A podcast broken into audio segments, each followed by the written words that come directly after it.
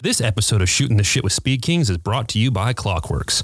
From windshields to fenders, Klock Werks brings the quality, the leader in air management with the original patent flare windshield. Their fenders are stamped and e coated to bring you the quality you demand. Check out these and other products at speed kingcycle.com. Get clocked.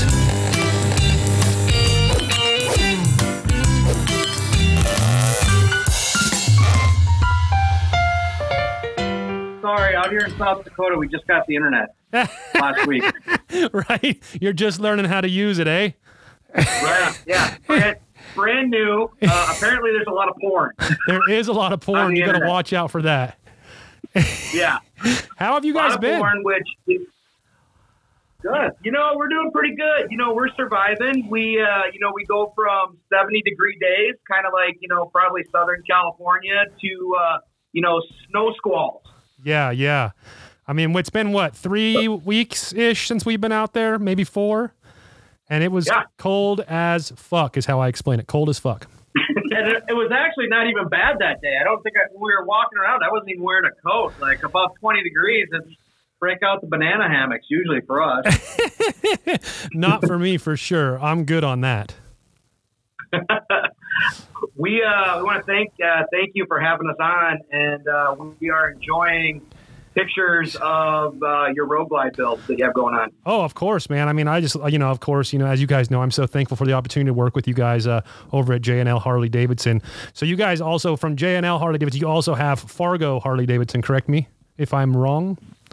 Yeah, exactly. Yeah, just a, little bit of a background with J&L Harley. Uh, uh, J&L Harley Davidson was founded in 1975 by Jim and Lonnie Entenman. Uh huh. Uh, Jim is our dad. We're brothers. Yep. Yep. Um, and then Lonnie was our uncle. Um, and then in uh, so it was 1975, 2006, we opened up a small store north of Sioux Falls in Watertown, South Dakota. It's called Glacial Lakes Harley Davidson. okay. Uh, November of 2013, myself and my brother and our dad uh, bought Harley Davidson of Fargo up in Fargo, North Dakota. Wow. Uh, and then we have Big Sioux Power Sports as our Can-Am dealership next door too. So right now, Jimmy and I basically run everything with the help of a great team that we have. Yep. Um, but yeah, that's kind of a little bit of our background. Yeah, I I mean, coming up there, you know, it was it, it felt like, I mean, for my first visit ever, it felt like just walking into my home dealership. You know, everybody was so warming and everybody was just so, uh, you know, nice. And and man, that's one of the nicest dealerships I've been to to date. Especially being able to go and be in the background of things and see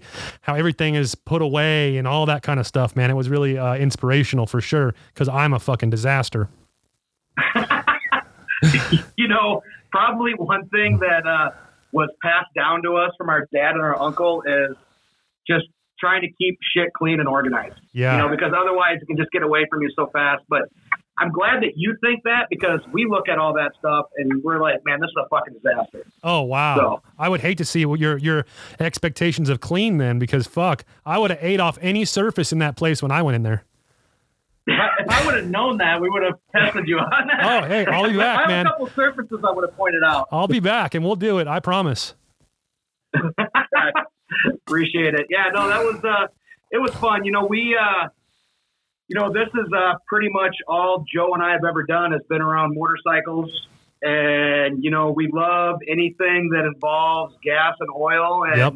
you know, we have uh, kids too as well, Yep. boys, and Joe has two boys and a girl, and I have two boys, and uh, yeah, it's fun just being around this stuff and getting to enjoy it. I think if you're going to be in this business, um, you know, for us, this is more than just a job, right? It's it's a lifestyle for us. It's Yeah. all we've ever done. Exactly. I think if you're going to truly enjoy enjoy being around motorcycles and selling motorcycles and shit like that, you just you have to be an enthusiast. The- You have definitely. to enjoy it. You have to love riding. Yeah.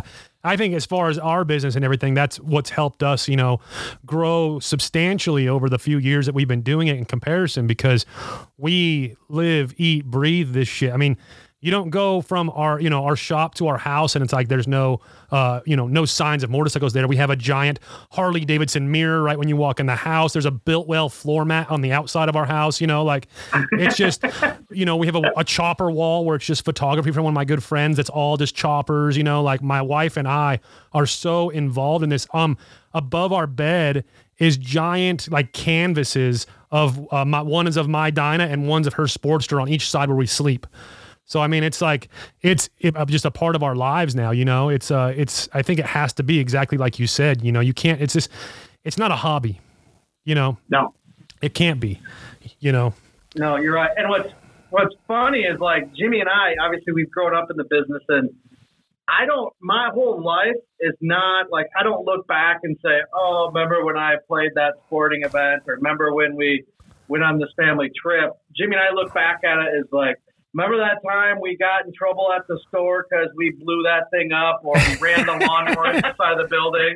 You know, like all of our Yeah. memories are associated with our dealership, and and even like growing up, I remember when like the the Sturgis model came out in '91 and the Daytona model, right? Yep. Like those, and because those were when I was like 10, 12 years old, it's like stuck in me. Like those are the bikes that someday I want to own is having those models. You know, Yeah. You know, the Yeah. year I the year I graduated high school was 1997, and that's when you know the '97. You saw it, Yep. '97 Bad Boy Yep. softail bad boy Springer. And I look, you know, I remember thinking, you know, when I grow up, that's going to be that's a Harley Davidson right there. That's a Yeah. motorcycle, and now we have two of them. Yep. Yep. So How do you guys Yeah. see it? I mean, being out there and you guys born and raised out there, right? Yeah, Yeah. that's all. That's all we know. Cornfields and uh, And Harley Straight Davidsons. How? yeah. Jimmy Jimmy lived down in Atlanta for about a year, but I've always pretty much been stuck. Yeah. So yeah. stuck. Um, how have you guys seen, I guess, like, you know, the California style? We'll call it the California style, you know, where we um, we kind of do different things out here than you guys do back there. How have you seen that uh, that style kind of come and start to infiltrate out there in South Dakota? You know, I think uh, obviously, you know, right or wrong, when we associate the California style, the thing that pops into my head automatically is obviously a lot of Dynas, Yep. a lot of uh, soft, the newer soft tails that Harley makes, and that's badass. And you know, we've seen a small transition Yeah. with some of that styling eh, around here. But, you know, as Jimmy mentioned as a joke, everything is flat. Everything is damn near right angles, at least on the eastern part of South Dakota. Out Yep. by the Black Hills, Sturgis, and West, it's different. So a lot of our customer base, man, they're riders. They're, they're riders in terms of they buy a motorcycle and they do 10, 15,000 miles a year. Yeah. Yeah, it's ba- it's ba- it's bagger country Yep. you know, we've uh, it's always been electric glides. It's always been street glides. Actually, seventy percent of what we sell is baggers. Yeah. Are baggers part of the touring family? Yep. Um, and that's it's always been that way consistently. Seventy percent of what we sell. But you're seeing, uh, you know, you're seeing a trend with like, you know, um, handlebars and stuff like that on some of the baggers now that Yeah. that's kind of going that way. But we have always traditionally been electric glides and and road glides. Yeah. Yeah, and see that I when every time we come to a different state, you know, like this, you know, when we go to Colorado, when we came out to you know South Dakota, we always get one of the younger guys going, "Man, I wish we were doing you know the things you guys are doing in California out here," and I always just say, "Well, you better you got to start it." What was that? I said, what's that? Paying high taxes? yeah, that yeah, that's true. Taking away all your rights, but you know, um, right. but you know the style of, of motorcycle i mean i guess you can kind of say it's a more of a performance based style in general um, so you know the younger guys of course you know and i think it's because of social media and you know being that we are riding you know essentially 365 days a year and you know so it makes it a little easier for us to just have tons and tons of photography and pictures and rides and blah blah blah blah. You know so they see it more often than you know where your core base of uh, is you know like i said touring models. So they're always like you know my always advice is always uh, you know well start it. Somebody's got to start it you know? And uh, you know as a i think over time in motorcycles we've always seen things start you know and and it seems like for the most part it starts on the west coast just because i guess because of the weather because there's a core group you know uh, core companies out here making parts whatever it may be and then we see those styles start shifting towards the east coast you know going through Yeah. and it's it's, it's interesting would, to see uh, Yeah, I would I would agree with that. You know, I would say, you know, we are in the middle of the country, right? I mean, like we are you got the East Coast, you got the West Coast, East Coast, so we're right here. Yep. And everything kind of hits us a year or two later yep here in the Dakotas, you know.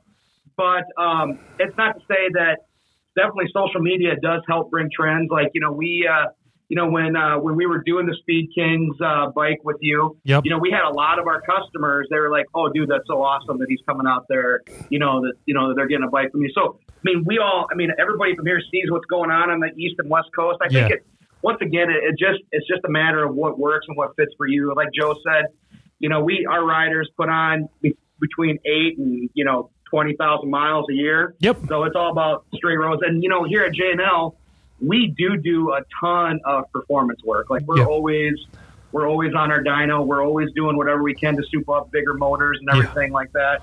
And you know, everybody wants a bigger, more horsepower, more torque. So Oh, we're pretty, definitely. you know, we do a lot with that. Yep. Um, but the the California style, Southern California style, it's definitely cool. You know, we will uh, do some bikes up once in a while, customize them in, in that type of style. But uh, for the most part, we're just always traditionally seventy percent baggers. Yeah. Yeah, but to, to your po- to your point, we do have a. I mean, even this area though, the one thing I'll say is our per capita Harley Davidson ownership. Like as an example, our whole state only has eight hundred thousand people in South Dakota, right? Gotcha. Yeah. Uh, Sioux Falls is two hundred thousand, but there's twelve thousand Harley Davidson motorcycles in Sioux Falls. Wow. So we have a really high Harley Davidson and in general motorcycle ownership per capita in our state. Yeah. Um, so yeah, I mean it's it's a real we have a real good culture, um, but it's just different from different areas. Yeah, it is weird. And, you know, for me, I mean, I'd never been to South Dakota. I've never, fuck it, I think, I mean, I think that weekend that I drove out to see you guys was the, I visited more states in one, you know, four day period than I'd ever been to in my entire life. So, you know, I don't, I don't leave California very often. And, uh, it was, it, it was weird. It was, it was neat to see, you know, all the differences, you know, when I so when I'm traveling, like people are, are seeing what we're doing in California and blah blah blah. But when I'm traveling, I'm noticing what people are doing in other states as well, you know, because it's it's interesting. It is interesting to see how many more touring models are on the streets than you know where you know, you come to California, you're going to see, I guarantee you, if you see motorcycles, you're going to see Dyna's FXR Sportsters and you're going to see touring models, but you're going to see all that. Where you go to, you know, like, you know, South Dakota, you're probably going to see touring models all day long and maybe not see anything else, you know.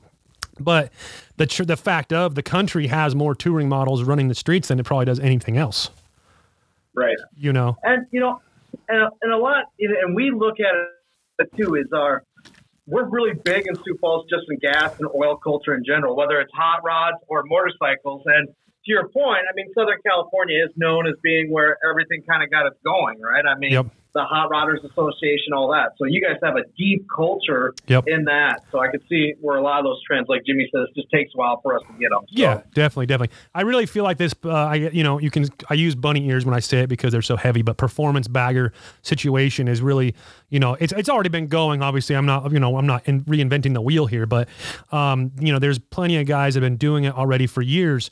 Um, but I- I really see that kind of starting to. This year is the year of baggers because um, we just talked about it on the previous podcast that we were just recording. How many people have purchased baggers this year? Just that me and the other, you know, me and Justin George were talking. How many people we know that just this year alone purchased baggers? And it's uh, it's going to be neat to see. I mean, that weekend that I came to you guys, you know, I dropped off Holden in uh, uh, Durango, Colorado to pick up his road glide. I came to you, and then the next weekend, our good friend, also from Vegas, drove to Utah to get his road glide. So it's like this little group, and both of those guys actually ride for our stunt team, so they'll be stunting those baggers. But you know, the, we it's like now we're going from Dyna stunt team, now we're going to be basically the bagger stunt team. Call it a day. Yeah. Yeah. You know, and It's uh, it's just kind of like what you said, bagger daddy. yeah, right? bagger daddy. Hashtag bag. Hashtag bagger daddy. Yep.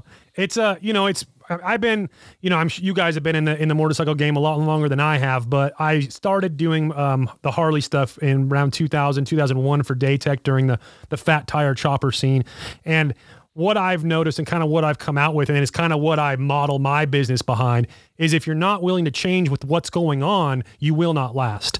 And you know, for me, I and I've told you this, I didn't have any desire for a bagger until one morning. I was just like, oh, bagger time. And now I'm I'm so excited. The wheels came in today. Ooh, I'll send you guys a picture when we get off. but uh, got some chrome spy, five spoke wheels from Coastal Moto for them. Some big Arlen Ness, big 14 inch brakes on the front. Ooh, it's gonna look nice. But um, Yeah. you know, it's exciting to do something new, and I think you know, for me, always moving along with what's coming next. What's coming next instead of trailing the coattails of doing a bike that I did, you know, two three years ago. You know, for some of the people, they don't. The foresight, I guess, is what you you know. Is that what's called foresight? Is that where you see ahead or behind? I don't know.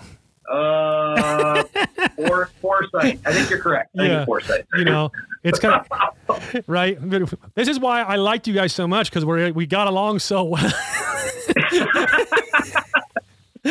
um, but it was you know it is you, during business and especially doing what we do being that we just cater to the aftermarket needs of, of harleys you know you have to kind of be ahead of the game you can't be running up you know when everybody's already gone through you know what i mean and i'm seeing a lot of that Right. right now with the soft tails you know when the soft tails came out for us I rode one. I rode the the during the unveiling. I rode one that night. Uh, Mark from Rusty Butcher got one. I got to ride it that night. I went back again and I rode it again, and then I had to get one. So that was in October, towards the middle or end of October. I had one by uh, early December of 2017. So and then we had it finished 100% by October of 2018, where with everything, you know, how how you see it now, and uh, you know, I think besides I think some of the larger aftermarket companies out there, we were one of the very few to really go as far as we did on one of those models, and you know. Um, it was fun and it was cool being, I guess, on the forefront of that, helping people with products, helping people develop products and stuff like that. So now I see the bagger thing coming in hard. And, uh, you know, like I said, we're not starting on a new platform, but I see a lot of guys that were Dyna FXR guys, and all of a sudden they sold that shit and they're on a they're on a road glide now. So I think this year it's going to be a big year for touring models. Yeah, and I think you know you you hit your nail on the you hit the nail on the head where in business in business nowadays you have to be able to move and change with the times. You know, mm-hmm. like Joe and I, this is a second generation business for us. It's a family business. Our family's been doing this for 45 years. And the way we do business today is not going to be with the way we do business tomorrow. No, You got to constantly move and adapt, and you got to look at all the trends. And you know, we're especially right now with all this COVID bullshit that's going on. I mean, we're we're doing things a lot different than what we did fucking five weeks ago. Yep, You yep. know, so I mean, you just have to be able to learn and adapt. And those of us that put our, you know, get buckle down and do what's right and take care of the customers yep, and do what's right for the business and the industry, you know, we're going to be the ones that are going to be here uh, coming out strong, yeah, you know, exactly. and uh, it, it's really quite exciting uh, to do new and different things as well. I mean, we, we're always talking about and brainstorming, you know, what can we do different, you know, when, Yep. When, uh, you know, when we decided to do that, you know, when we worked with you on this bike, that's something we've never done before, you know, just trying new and, uh, new and different things. I mean, that's just, that's what it's all about. And then, yeah, you know, just watching the, tr- they froze up on us. Oh. There they are. Oh, They're back. technical difficulties. Are Yep. we back? Yep, you're back. All right, cool. Once again, new to the internet. Yeah, Uh, we're on an iPhone 1, my phone Uh, one. It just so- came out. Just came out in Yeah. South Dakota. right? This thing's heavy as fuck, too. Yeah. Like, Anna's arm is getting really tired. Is she holding it right now? I hope not. no, no, she's, uh, she has it on a, uh, on a tripod. Want me to Oh. go get a power cord for that thing? Okay. You know, the one thing I was going to say though, we do have a. I mean, a lot of people are familiar, but you know, even like uh, Brian Klock over Klock Werks, he's Yep. you know 90 miles west of us. He's Yep. been a friend and industry uh, guy for a number of years, and he's always done some cool shit. There's a guy up in, by Minneapolis, Hoffman Designs. He has some cool shit for baggers. Yep. I was just talking to know, Hoffman today. Yep. Oh, really? Yep. Yeah. It's so I mean, there's there's there's some there's some talent and stuff that comes out of the Midwest. You oh, know, definitely, definitely. Uh, Are, are you going to be getting carbon fiber stuff for your road glide? no, actually, I think I'm working with him on his soft tail he just picked up. What? I think I'm working with him on his soft tail he just picked up. We're going to be putting some parts of ours on his soft tail. Oh, good. Yeah. Um, I, he just Oh, hit me up yeah. today about I just let him know, you know, they do some, he does some amazing things out of that shop and his carbon fiber is great. I have a weird thing about carbon fiber and I'll, and I'll let you all know.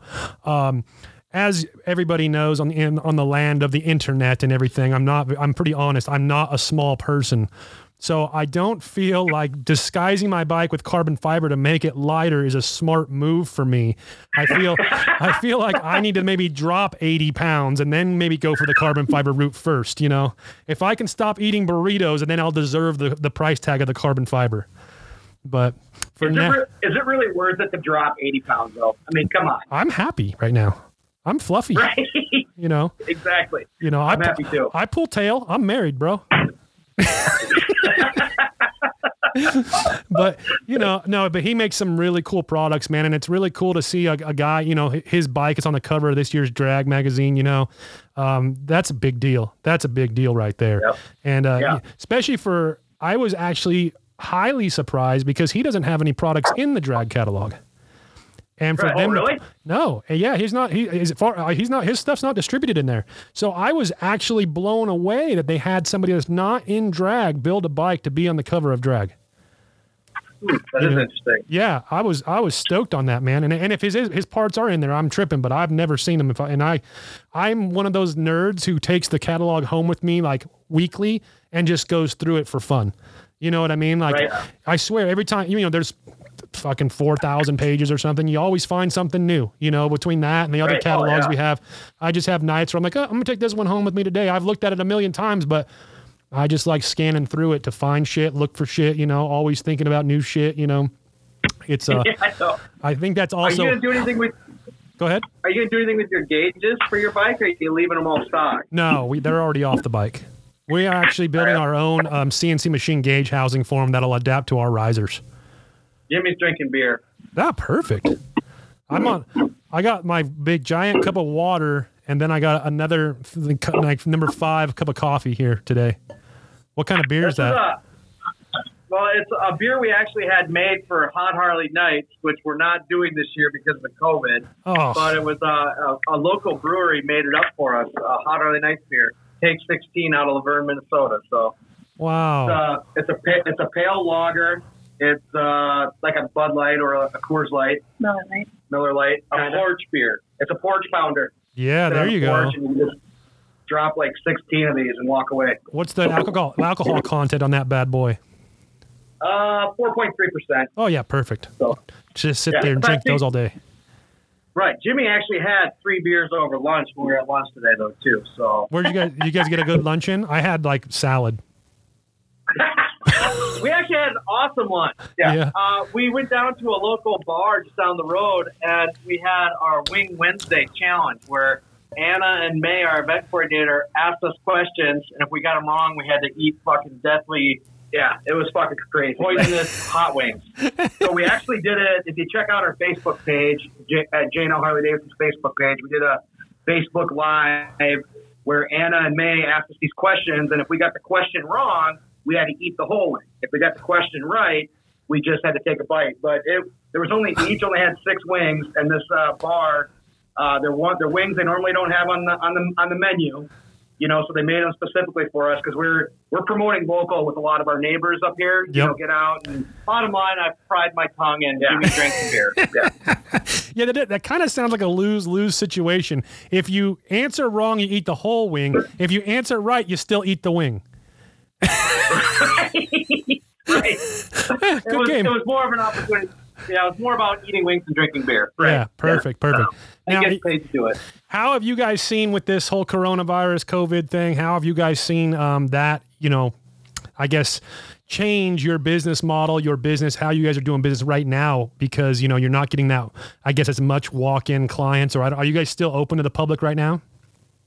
Yeah, so you know, South Dakota is actually uh, uh, is very rural, as we've been talking about, right? So we've been up just like everybody else. We've been following the CDC guidelines. We've been wiping down surfaces every hour. We have morning staff meetings talking about it. But actually, Sioux Falls, uh, it's been in the media a lot recently. Sioux Falls is like the number two hot spot in the nation right now, Oh, or number geez. one, I guess. Jeez.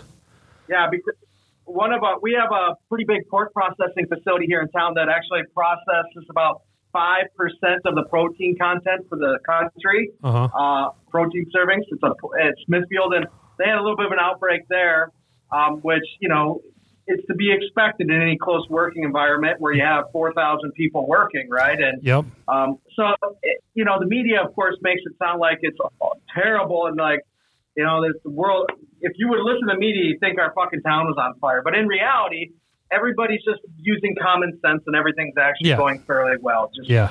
you know, and we have experience on the business side. We have experienced a decrease in customers coming in, Yep. but we're doing curbside delivery like a lot of people. We're actually taking stuff to people's houses here in town and delivering it to them if they want it. But we're still selling bikes. Yeah. So we're we're selling bikes. You know, we will uh, we'll do after hours. Uh, you know, bike appointments at the store. We'll do before hours. We'll somebody wants to demo something, we'll take it to their house to do a demo ride. Oh wow. Um, just maintaining, you know, just taking care of those guidelines. But you know, uh, for instance, this past Saturday, I mean, our for uh, our Fargo store, for instance, they sold eight bikes on Oh, a wow. Saturday. In, in April. which it was only 22 degrees out too. yeah, so Jeez. Come on. our uh, I know our South our South Dakota store, Sioux Falls did three. Watertown's in a much smaller town, they did one, and then our our Can Am uh, off road store, we did eight units. out of there as Wow. well. Wow. That's crazy. Just selling shit, man. We're trying to help the economy. You know, Yeah. the one thing that's never changed though, as much as we're in the power sports business and Harley business, we're in the people business. You know, Yep.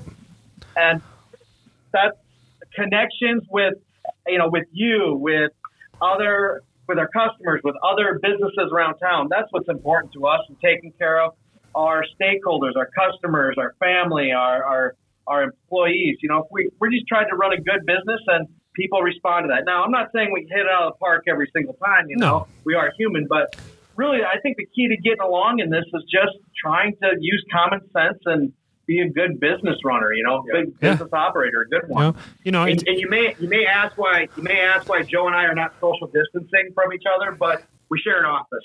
So Yeah. Yeah. if he was going to get something, I'm going to get it no matter what. We're So, actually fuck it. we're actually Yeah. uh, twins. Y- yeah, you said that last time, but I'm not buying that. how how is it though? I mean, you guys grew obviously you guys are very close, which is, is neat to see. Um, how is it, you know, going your whole lives so tied close together, you know, you're sharing an office now, you know, like how all that, you know, your whole entire life. How is that? You guys ever get into like these big arguments where you're just like, man, fuck this guy? Yeah, yeah, we do. We do. Is it yeah. is that after the five, six beers deep at the chicken wing pot, spot? I mean, it, it's pretty. It, it's actually when you think about it, pretty ridiculous with Jimmy and I. So when we both got out of college, we both bought uh, uh, first our first homes, and you know they were just a couple houses built in like 1920, 1930, but they were right next door to each other. They lived right next door to each other for two years. wow. Yeah, we actually had a privacy fence between our houses, so we'd go out at night and take a pee and talk to each other while we're looking over the fence. In South, in South Dakota, you pee outside. Yeah. Uh, You guys don't do that in California? I mean, I do, Oh, but you're no. not. I don't think you're supposed to. I mean, every chance, like I can be going down the middle of town and I just have to pee, so I stop, hop out, and pee right in the middle of town on the road. oh, I can't. No, I, we don't do that. We don't do that. Oh, I do do that. Um, I, I can't even count how many times on, on the way home from driving with you guys because on the way there I don't think I drank any water. So you know I started getting like dehydrated, and my wife's like, "You need to drink water." I'm not good at drinking water. I don't really like the way it tastes. So um, on the way back, I drank like a gallon of water. So I got to piss like every 30 fucking minutes. It was so annoying. So we're just you know, uh, but at that point we're like in Wyoming. There's nothing. So I'm just pulling on the side of the road. Right. Yeah. There's less people in Wyoming than Yeah. there is in South Dakota. Right. Yeah, I'm taking a piss in the middle of the street and shit. Like I'm like, man, fuck this shit. You know, this is just how it's going now. but it was a, it was a, it was a fun time. But I do have my times even at home where I may be drinking or something, and then instead of walking to the bathroom, I just walk in the middle of the grass in the backyard and take a piss instead. You know, there's no, there's nothing like peeing outside. no, there isn't. Quite freeing. It, it is. It is. I think it'd be a little weird if you were like locked eyes over a privacy fence peeing with somebody else, though. That is a little. that's a little odd. Have you never locked eyes with somebody next to you at a urinal? No. No. Oh, Have you, have you ever been to uh, uh, a really bizarre experience for me? Uh, I was at uh, I went to a Foo Fighters concert at Wrigley Field, Uh huh. and you know, Wrigley Field is like what over 100 years old, something Yep. like that. But you know, it's the trough style urinals. Oh yeah, those are the good and ones. they got the yeah, those are the good ones. And then they have the cinder block cinder block wall this high, and then they have another another trough style urinal on the other side. So you're peeing and you're facing each other, and you're locking eyes with the you're locking eyes with another 50 guys on the other side.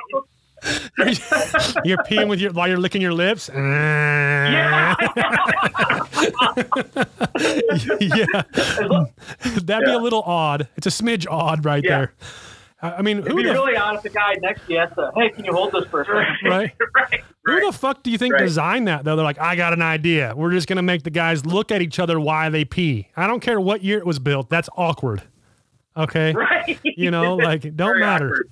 I mean, I, I don't I have no shame in my game, you know, it is what it is. So I don't I'll you know, where I gotta pee, I gotta pee, but I'm not trying to lock eyes with somebody. And at that point, it's almost awkward that you're not locking eyes with that person because you're trying, you're just looking around so much, you know?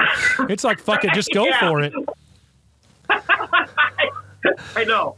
So Uh, you know, you're right. It would be awkward if you weren't locking eyes. yeah, you know, I, I'm gonna go there now just to do it. In fact, the next time I have to pee, I'm going to FaceTime you. well, we can- we're just gonna lock eyes. right. Right. What's up? What's up, Yeah. Steve? What's now up, I Steve? now I have to lock eyes. Right. right. so I, I when I I was there, never. I bet you've never talked about this on any of your other podcasts. no, no, probably not. You know, and that's the joy of these things. You know, um, I think the first one I did with my friend Tony, he's like, "You should write some things down so you have things to talk about while you're doing it." And you know, not that we had a dull moment in the in the conversation, but it's like at the same time. I just like talking about whatever the fuck starts coming out of our mouths. I don't want to like have key points that we have to touch on, you know? right. I think Right. right, now there's so much shit going on in the world. I think if you don't got a key, you know, something that you can talk about, you just shouldn't be talking to each other. Right. Right. That's true. So You know, I, that's true. I think, uh, you know, you you asked if Joe and I, um, you know, if we ever just have blowouts and get, you know, being in a family business, I think it's inevitable. yep, You know, we get in arguments with our old man, we get in arguments with each other, but you know, the the thing that is nice is five minutes after you have a blow up, boom, yep, you're back to. Sometimes you just got to get shit off your chest. Oh, big you know, and we're human. and the, the one thing about Joe and I is that generally we're always going in the same direction. Like Yeah. we want the same things. You know, we want to do what's right. We want to be successful.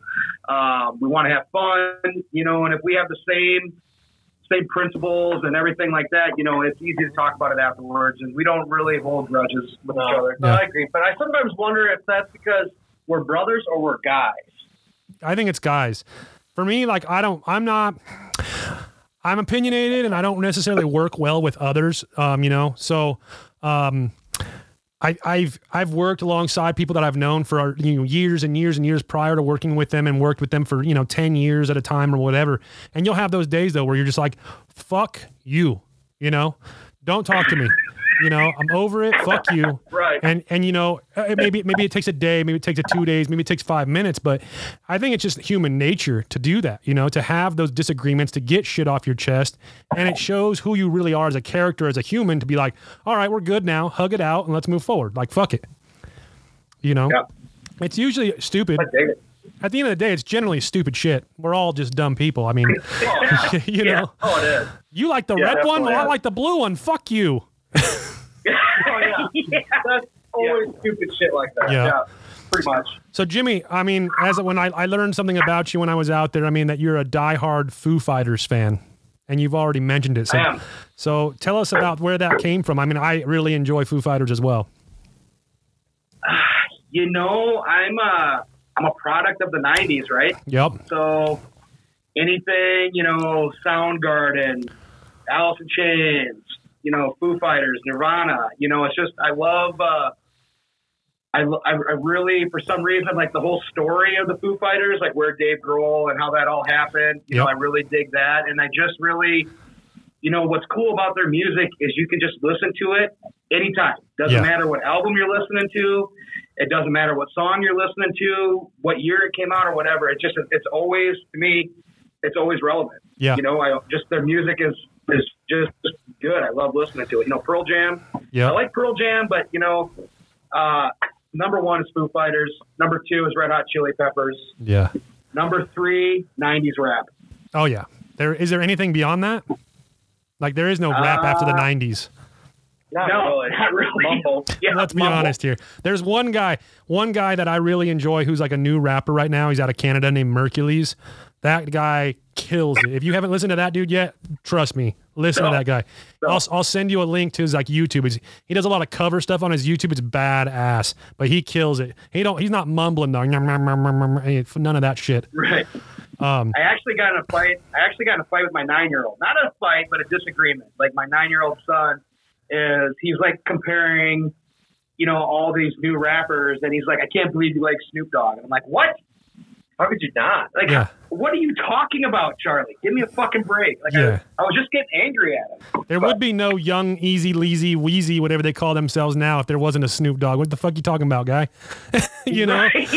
Yeah, I, I know. I'm a I love music. I've listened to music my you know my whole life, and I love like all sorts of music. So you know, there's times that I'll just be listening to Ray Charles while I'm driving, or you know, um, my wife talks shit on me, but I like John Mayer. I think that dude's an amazing musician. You know, um, I- you know all sorts of punk rock. I, you know, we we do a lot of punk rock stuff. You know, so and I love a lot of like old outlaw country, and then you know, but my biggest passion always like has been hip hop. You know, I grew up in the 80s, 90s as well. So, you know, when that shit was coming out, that's what I gravitated towards. And it's funny because now being here, you know, with my wife working with me, when we started the shop, I would always turn on hip hop because it's easier to listen to while you work. It's all it's all about um, you know, hustling, making money, doing drugs for the most part, you know. So um, those are the three things we what, do what here more is there? yeah. So, um, Right.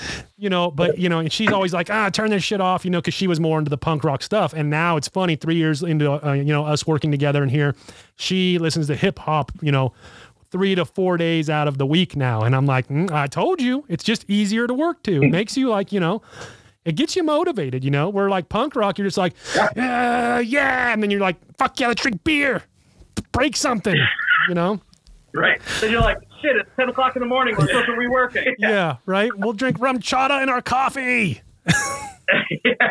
You know, with uh, living in South Dakota, as far as like live shows and concerts, um, you know, we have a pretty good event center. And before all this COVID bullshit, we would get we get a lot of country shows. Yeah, but we did uh, the Foo Fighters did come to Sioux Falls. yeah. That was a pretty badass show. And then probably we went to this together, but probably one of the best concerts that I've ever been to um, was uh, Metallica came here to Sioux Falls. Oh, Oh, they yeah. are pretty badass. That Yeah. that was I don't care who you are, what age you are, whatever.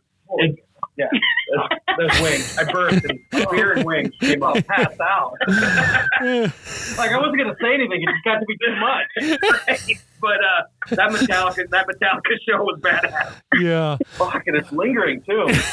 Anna, do you have any fans in here?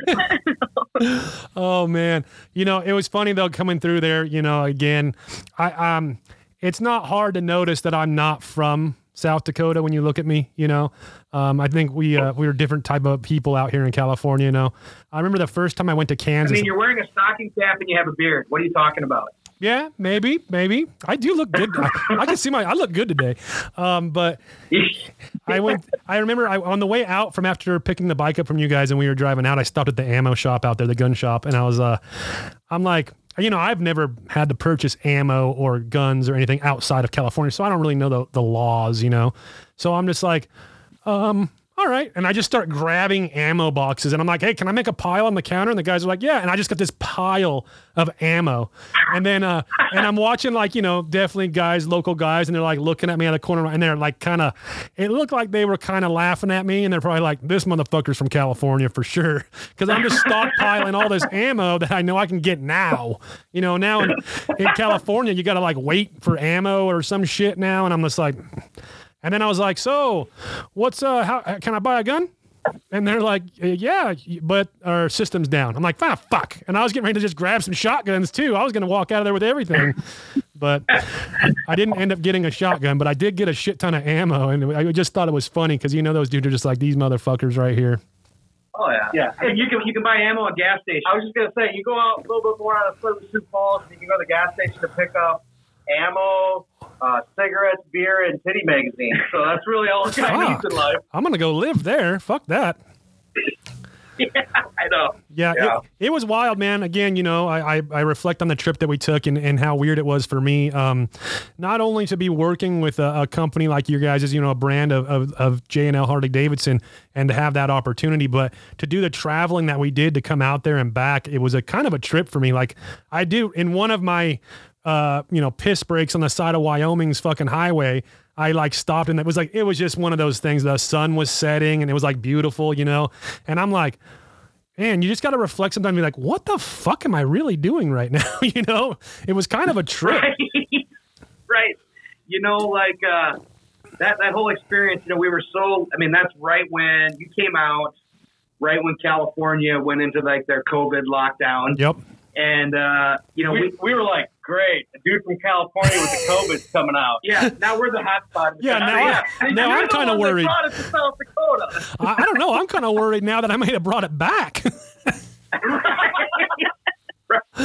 um, but you know, we were uh, we had you know like uh, when you were on your way out, you know, I was texting you, hey, you in town yet? We're outside drinking. You know, like we were excited just to hang out and uh, do a few things with you. But the way the trip turned out, you know, you had to turn around and buzz back right away. So, but everything's cool, and you'll you know we'll get to hang out again sometime. Oh, So, definitely, man. I can't wait. You know, again, I've been working on this thing. I'm going to try to do some time on it today. Um, get the wheels on and shit like that. Oh yeah, Holden wants to know how those edibles were that we dropped off for you. I have no idea what you're talking what, about. what edibles Oh are yeah. you talking about? Oh those yeah the, the snacks. um, yeah, you know, I, the I- state laws are a little different in South Dakota than they are in California and yeah. Colorado. Well, we just won't. We just Is won't this air. live? Isn't that a trip though? I mean, it's so weird. Not only is it weird for me growing up at the time of like fucking weed is illegal. Now you drive around in California, there's a fucking weed billboard every fucking 20 feet, you know? And but you have to like reflect. I have kids and I'm like, I don't know if I want them seeing this every fucking 20 feet at the same time, you know? It's kind of a, just a it's a weird situation. And but then you go to other states like yours where they're like, oh no, no, no, no, fuck that. That shit's illegal as fuck. Yeah. And, you know, South Dakota, I mean, the nice thing about it is, is, you know, some of that stuff, depending on how you lean, you may think it's backwater, but, you know, out here, it's, it's pretty mellow, you know? I mean, everybody's super nice. We like to shoot guns, ride motorcycles, and drink beer. Well, some of us drink beer, others just watch others drink beer. and smell the burps. Yeah, which there's another one, too. Yeah. Yeah, it is just a trip the way the weird. I mean, how weird it is that the laws don't cross over. You know, I mean, Yeah. excuse me. If I was pulled over, you know, in a different state with uh, things that are legal in California, I mean, I don't even know how that works. But you know, at the Right. same time, I bought a bunch of ammo and brought it into California. I don't think you're supposed to do that either. Right. You know, just like we can walk, like in South Dakota, you don't even need a concealed weapons permit anymore. So you Oh, can really? like walk around with an AK forty seven on your back with a pistol in your yeah in your holster, and you're good to go. I mean, Oh man, I wish you guys would have told me that wa- before. I would have put something on my hip just to feel different. Can't do that shit around here. You always got to have it hidden. yeah, I mean, just like before all this COVID stuff, I went like to Burger King and grabbed some lunch. There's a dude waiting in line with like two two guns, like Yosemite Sam on his hip. I'm like, all right, man, whatever. If you need that to order a Whopper, more power to you. Yeah, you're a hey guy. Whoa, whoa, weird flex. Save some pussy for the rest of us. Yeah, exactly. exactly. Um, so you guys also have the power sports thing, which is obviously is cool because I really want one of those, uh, you know, RZR deals, those turbocharged fucking RZR 1000, 1100 Uh, we deals. don't sell RZRs. We Which sell one is it? Mavericks, Extras. Oh yeah, the oh yeah, those are even better, right? That's the flare. Can-Am's, right? Yeah. Yeah. Yeah, Yeah. those are even better. I like the way those are styled better. They're a little bit more sleek, kind of like Knight Rider. Yeah. They are, well, they're they're fast. Like, I mean, it's crazy. I mean, stock you can buy the, the Maverick right now. The it's 195 horse. Wow. Yeah, and you can buy that in a four seater. So you and the whole family Yep. can go can utilize that 195 horse. It's crazy. in fact, I think we're going to be doing some Facebook videos to see how high we can jump them. Oh Yeah. no way. You know all that land. You know all that land we have in our back Yeah. behind our store. Well, we have some nice hills where we're gonna just see how far we can launch them. Since you know we have all this time on our hands. Yeah, what else do we got to do right now? I want to come out and be a part of that. I'll, I'll wear a mask and everything. Let's do this. Fuck it. okay, Yeah. good. I had um I actually had one of the Yamaha Rhino 660s when they first came out, you know. And it's crazy Yep. to see I mean that was a gas powered glorified golf cart and now these things are their own fucking beast, you know. I mean, granted the price tag also fluctuated with the the performance of them, Right. but man, eh, Yeah. have you guys when you guys got into that market, did you see uh you know a big jump in that? So we originally got into that. that. We got into the in 2012 is when we opened that store, and we did it because the Harley Davidson Tri Glide was so hard to get. Uh-huh. So we wanted to sell the Spyders, right? That was a huge market. Yep. Um, and, but in order to carry the Spyder, we had to carry another product line that they offered. So there was nobody in town that was selling their off-road products. So we picked that up. Well, then, you know, lo and behold, you know, we sell maybe 30 Spyders a year, and now we're selling 80, 80 to 120 side-by-sides a year. Wow, yeah. That And uh, it, it's crazy. It's crazy because, you know, somebody will come in, spend $26,000, $28,000 on an X3 uh, souped up 195 horsepower side by side, and three weeks later they wrap it around a tree. Yeah. I'm, I need that one. I need the one You that's wrapped around a tree that just needs like new A arms or something for cheap. right? Yeah. Right. I mean, Yeah. going from, you know, I remember the Rhino, I think I paid $13,000 for the Rhino. That was brand new, you know. Um, and now, you know, grant again though, you know, you don't really I mean, there's a whole performance market world for those things. I mean, you can dump another 100 grand into one of those things, you know, but you don't really need to, you know. so Right, they come right. kind of turnkey now. You're good to go. Oh yeah. Yeah, and like you said, I mean, even Can-Am has some that comes in around that ten thousand dollar mark in terms of more of their utilitarian versions Yep. with that you know are eight hundred CCs versus a thousand. I guess the biggest surprise I had about the power sports industry being compared to the motorcycle specific industry, like Jimmy said, is just uh, the fact that you know. Obviously, with motorcycles, you know, people put a ton of motorcycles into them, and that's great, Yep. right? But a lot of times with motorcycles, you see them as a progression. You do one thing, and then you do something else, and then you do something else. Yep. We see a lot of side by side owners that just basically deck it out right away the way they want it, and then it's done. And Yeah. maybe there's some maintenance and some few items here or there. But a lot of it's just you know one and done, and then like Jimmy said, we don't see them again until they wrap it around a tree and need a new one. You know, Wow. And that and that happens often with those things, huh? that or rolling. Rolling Yeah. is I'm not gonna Yeah. say it's common, but you know you get damn near 200 horsepower and a few beers in you, and of course great things happen. that is true. I never had the um I didn't roll mine, but I sunk it in water and it never it never ran good again. I I yeah. No. It's it's because remember the and those ones the um the air intake was right between the two seats, you know what I mean, like where your arm rested, and I sucked water Yeah. in there, and yeah Oh, after yeah. after that, it was it was no, No bueno anymore. It was fun though. I liked that thing, but again, I mean, I, I just gotta one day. I'm so involved in the in the. I don't have a hobby. Alls I do is motorcycles. That's my whole entire life, you know. So the, I don't have. I don't even know if I have like enough concentration and mental capacity at this point to have a hobby also because I get so involved in what I'm doing here and and build you know the bikes I'm building and things like that that it's just not it, it- it's just another thing that takes my money you know I did Right. I do have like an old some old vehicles you know some old trucks and cars or whatever and I do I guess you can consider that a hobby but you know it kind of it all hand in hand almost you know old cars Harleys you know it's it's what else are you going to do you know yeah. What's your What's your opinion of the LiveWire? I want to ride one. I've Yeah, I, they're, they're I, I haven't seen one in person, but I and I think we talked about it a little bit when I was out there. But um, anything electric to me is neat. There's a reason for that because instant torque, instant power. There's no lag of a motor spooling up to get there. So when I ride one, I want an open road where I can just go and just go full and see if I can fall off. Yeah, we've been we've been doing uh just once again because we're so busy right now, which we actually are pretty busy. But for fun, we did a we've been doing something called a sixty foot challenge with Uh-huh. Facebook videos, and really it's just going sixty feet from dead start to just driving through. But dead stop starting and just driving through. It's just really ma- measuring your reaction time, your acceleration. And I did it on the LiveWire. And seriously, the first time I did it, I didn't know that I had it in eco mode. So I was kind of like, this Eh. is kind of disappointing. I've heard so much, right? And then I went back and put it in sport mode and I launched it. And no shit, like, I thought I was going to shit myself. Yeah, it's I like mean- that, huh? Yeah, it was it was pretty damn fast just in that 60 feet. And the fastest I've ever been on a motorcycle has been about 165 miles an hour, Yep. and that was 165 miles an hour was less thrilling than the launching of that LiveWire, in my opinion. Wow. Yeah, see, that's and that's what you know. The same with these Teslas. Yeah, they come with the price tag, but the reason why they're so fast is just instant power. There's no, again, there's no build of a motor trying to get you there, fueling with fuel and you know ignition and you know all that kind of, uh, I guess, archaic technology now. You know, when you hit Right. the fucking pedal on a Tesla, you just gave it everything right then and there, from nothing to everything, done. You know, you're going. Yep. I mean, I've never ridden Right. a Tesla So the- either, but one day.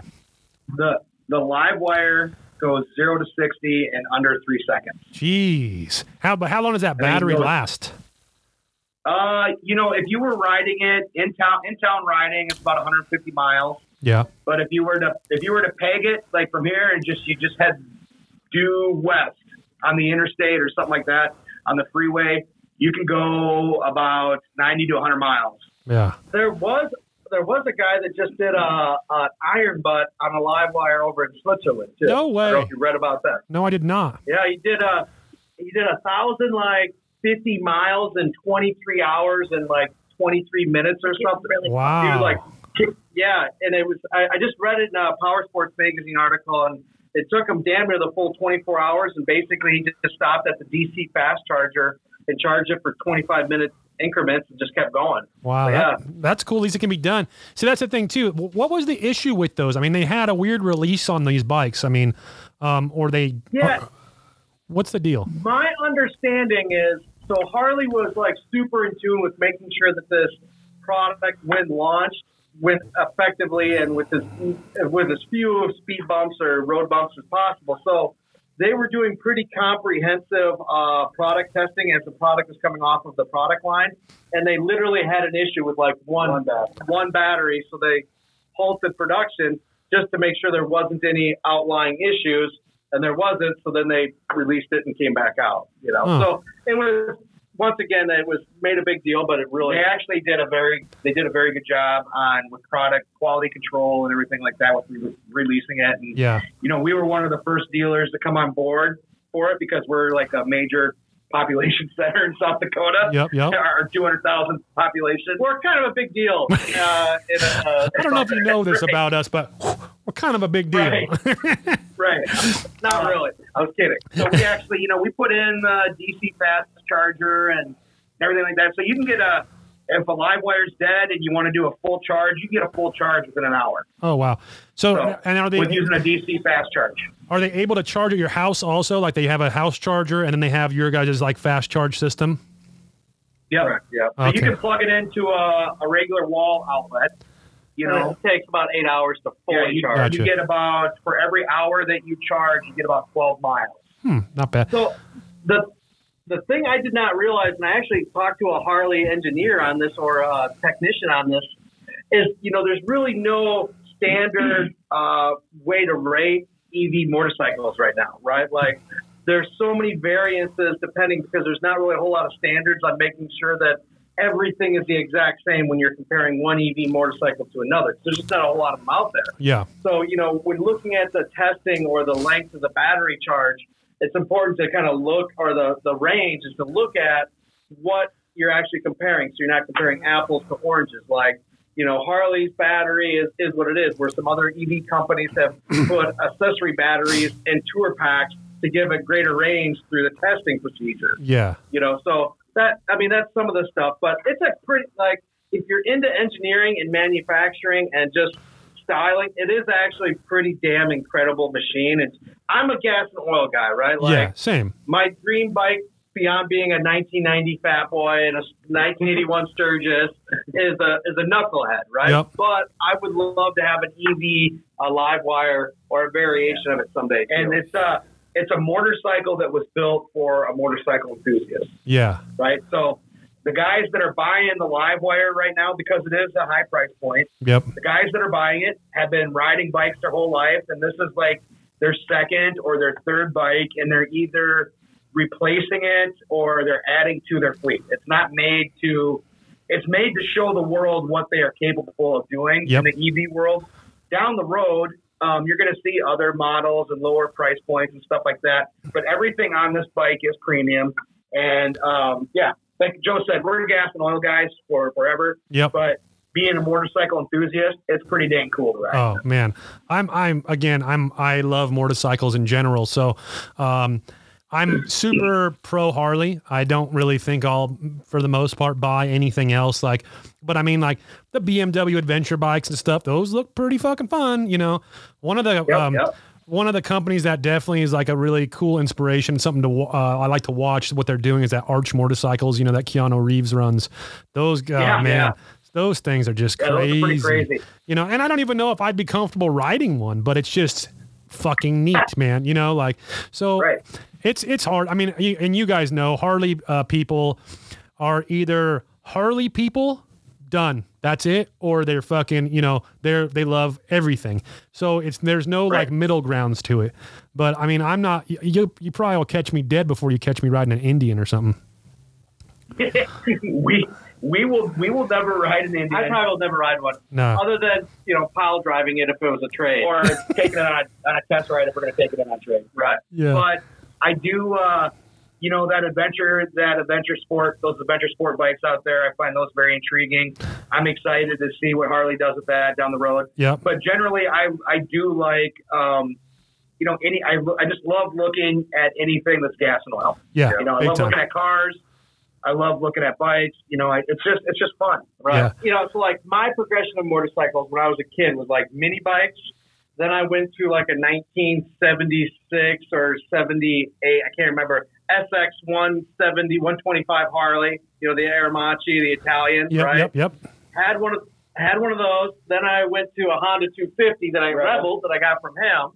Then I went to a Suzuki 750 when I was about 16, which that thing was ugly as sin. It was like an 84, you know, big old engine, four carburetors. Like if you ever got them detuned, I could never get the damn thing retuned again, right? Yep. And then I went to an 85 wide glide, which that's been one of my favorite bikes too. It was right between the switchover of the elect or, or switch over from a four speed to a five speed. Fucking love the kickstart. Yeah. Yeah, that's a sexy bike. Sorry, I'm So having. yeah, I ride, my point being is I ride I ride everything, but I'm I'm at this point I obviously since we own we're dealership family owned and operated, you know, we'll stay with Harleys, but I mean I can appreciate all sorts of engines and machines and I just like to go fast and ride stuff. And we both, you know, if we're going to get out on the highway and go for a long ride, we ride road glide. yeah, we do. Yep. That's the bike right We there, should have huh? a little We yeah, can, we can start a have little gang. road club.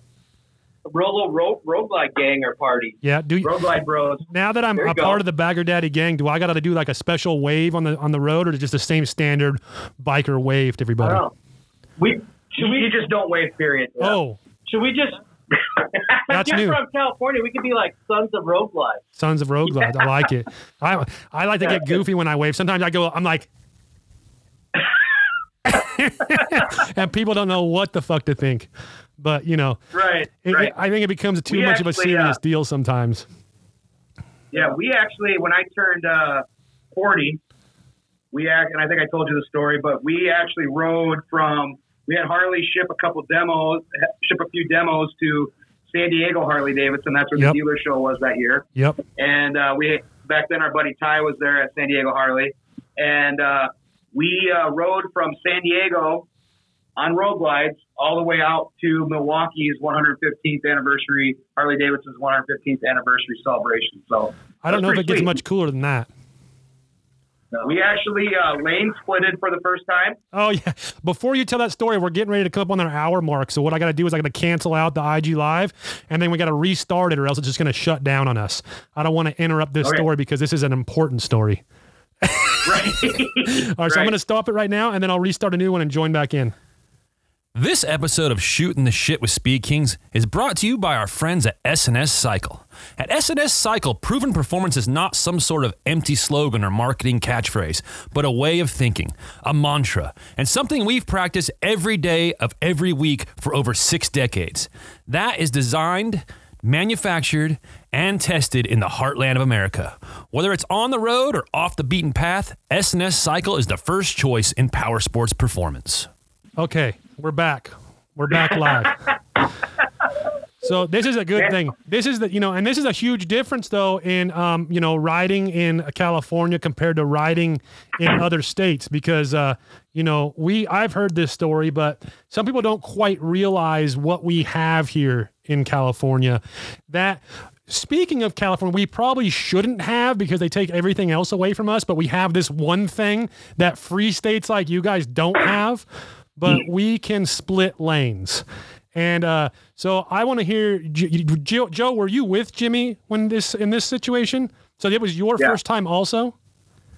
Mm-hmm. So yeah. you both had doo doo yeah. in your pants. Right. so like uh, we we left uh, San Diego Harley Davidson and uh, we were going to our buddy's house and he's like, hey, come over to we are going over to Ty yep. Ty's house. He's like, hey, come over to my house and we're like, we have no idea how to get to your freaking house. We're from South Dakota, yeah. right? We hey, come on over. I'll talk to you guys later. right, right, exactly. So he had his uh, service manager brought us over to his house, and uh, we get into traffic. Well, first of all, they never said that we were going to be lane splitting. It's like, hey, follow me. We're going to Ty's house. Yeah, we're like, oh, okay, yeah, no big deal. Yep. You know, because uh, you know we're from Sioux Falls, South Dakota, so it takes us 20 minutes to get anywhere in our town. Yep. That's it. 20 minutes and you're anywhere you want to go. Right. Jeez. So we start going along, and all of a sudden, you know, traffic gets backed up or whatever. And I'm like, oh, you know, no, no big deal, whatever. And all of a sudden, Keith, that was a service manager at the time, just starts going right into between the lanes. And I kind of look over at Joe, and I'm like, fuck, are we doing this? Never done this before. And boom, started lane splitting all the way to where we need to go. It was scary. It, I was scared, but yep. I've done it. So there you go. I mean, were you scared? I will say that lane splitting is like a drug. Yeah. You do it once. Yep. And then you just like, like we like it scared the shit out of me, but then I was like, this is the best thing that yep. I've ever experienced in my life is lane splitting. Yeah. There's traffic, and I'm immune to it. Yep. I can just go around it. Right. Yep. Right. It so gets the wild. Whole rest of the, yeah, the whole rest of the trip, I found myself splitting lanes when I wasn't supposed to. Is there a time when you're not supposed to though? I just do it no matter what. Well, on the way back, so on the way to Milwaukee, we stopped back in Sioux Falls. We picked up our wives, and then we headed to Milwaukee. And at one point, Milwaukee, or out in Wisconsin by Wisconsin Dells, they were flooding, and the interstate was shut down, and there was all these detours. And of course, I'm just like, fuck it, man. I'm tired of waiting. So I'm like driving on the side, splitting yeah. lanes on the interstate. I'm like, my wife smacking me on the back of the head, you know. So you're, you're all, hey. I don't think there's a wrong time. Yeah. I don't think there's a wrong time, but my wife does. Yeah, you need to tell her, hey, I've been to California now. Slow your roll. Right, right. It was. I mean, it was pretty crazy. I mean, we've never. I mean, they don't have that here. You know, yeah, you can't split lanes here. So yeah, and I think that's weird. Crazy. It's hard for me because I'm so used to it. You know, I mean, I've been splitting lanes ever since I started riding. So it's hard when I go to different states like that and start riding. When I was riding in Colorado um, for Four Corners last year, I'm like, you get, you know, I guess for California, it's a defense mechanism. You are splitting lanes so that way you're in front of the cars and getting away from them instead of being behind them and sandwiched between two of them when they rear end each other. You know, mm. so you use it as a defense mechanism and then you go to a different state like colorado and you're in this pack of cars and i i was riding and i'm like getting all eh, like eh, like i'm fucking coming off of meth and shit you know and i'm like fuck this i gotta go. And i fucking you know just split lanes anyways on their freeway and jammed out. I just can't you just can't fucking do it you know it's just one of those things yeah. but it's a, it is scary. I mean i've had some definitely some close calls splitting lanes. I've had some i've had br- bikes break down in the middle of splitting lanes in like stopped like shitty just stale traffic like and you just look like a moron you know? You're just like uh, old riding old choppers and shit and you're like ah, and then you're just sitting next to a car and your bike's not running and you're like pushing it you know through the cars like playing frogger and shit God. it's uh it's definitely interesting but it is weird to me that you know you we have that law uh, california again of all states we're able to do something that other states are not able to do when you guys are able to you got fucking yosemite sam buying a fucking cheeseburger at burger king and shit with fucking his six shooters fucking all out and shit you know I know. I don't get. I wish. We, I guess we don't have enough traffic for for splitting lanes, Right. but I certainly wish I could. Cause, yeah And then it carries over into your car. yeah So then, I, that, you know, I got home. I'm in my pickup truck. I'm on the interstate, and there's two semis that are kind of spreading out. yep And I'm thinking Fast and Furious bullshit. Like I can make it. I can make it with my Dodge 2500. I know I can. it'll fit it's gonna fit i'm gonna make it Right. fit It'll fit. right. It'll fit. It'll. And then, and then I got like in my head, I'm thinking, just do it. And I'm like, no, it's a stupid idea. You won't know unless you try it. You know, it's like a five minute deal. yeah You I didn't do it. It is wild. I mean, we do have a shit ton of traffic out here, but it's um, I don't know. It's I, I don't know. It should just be po- a part of riding motorcycles, just especially because how can you have different laws? You know, when you're so used to them crossing state lines like that, just for. You know, it's one thing like it's it's weird for me when I go to Arizona and they don't have a helmet law there.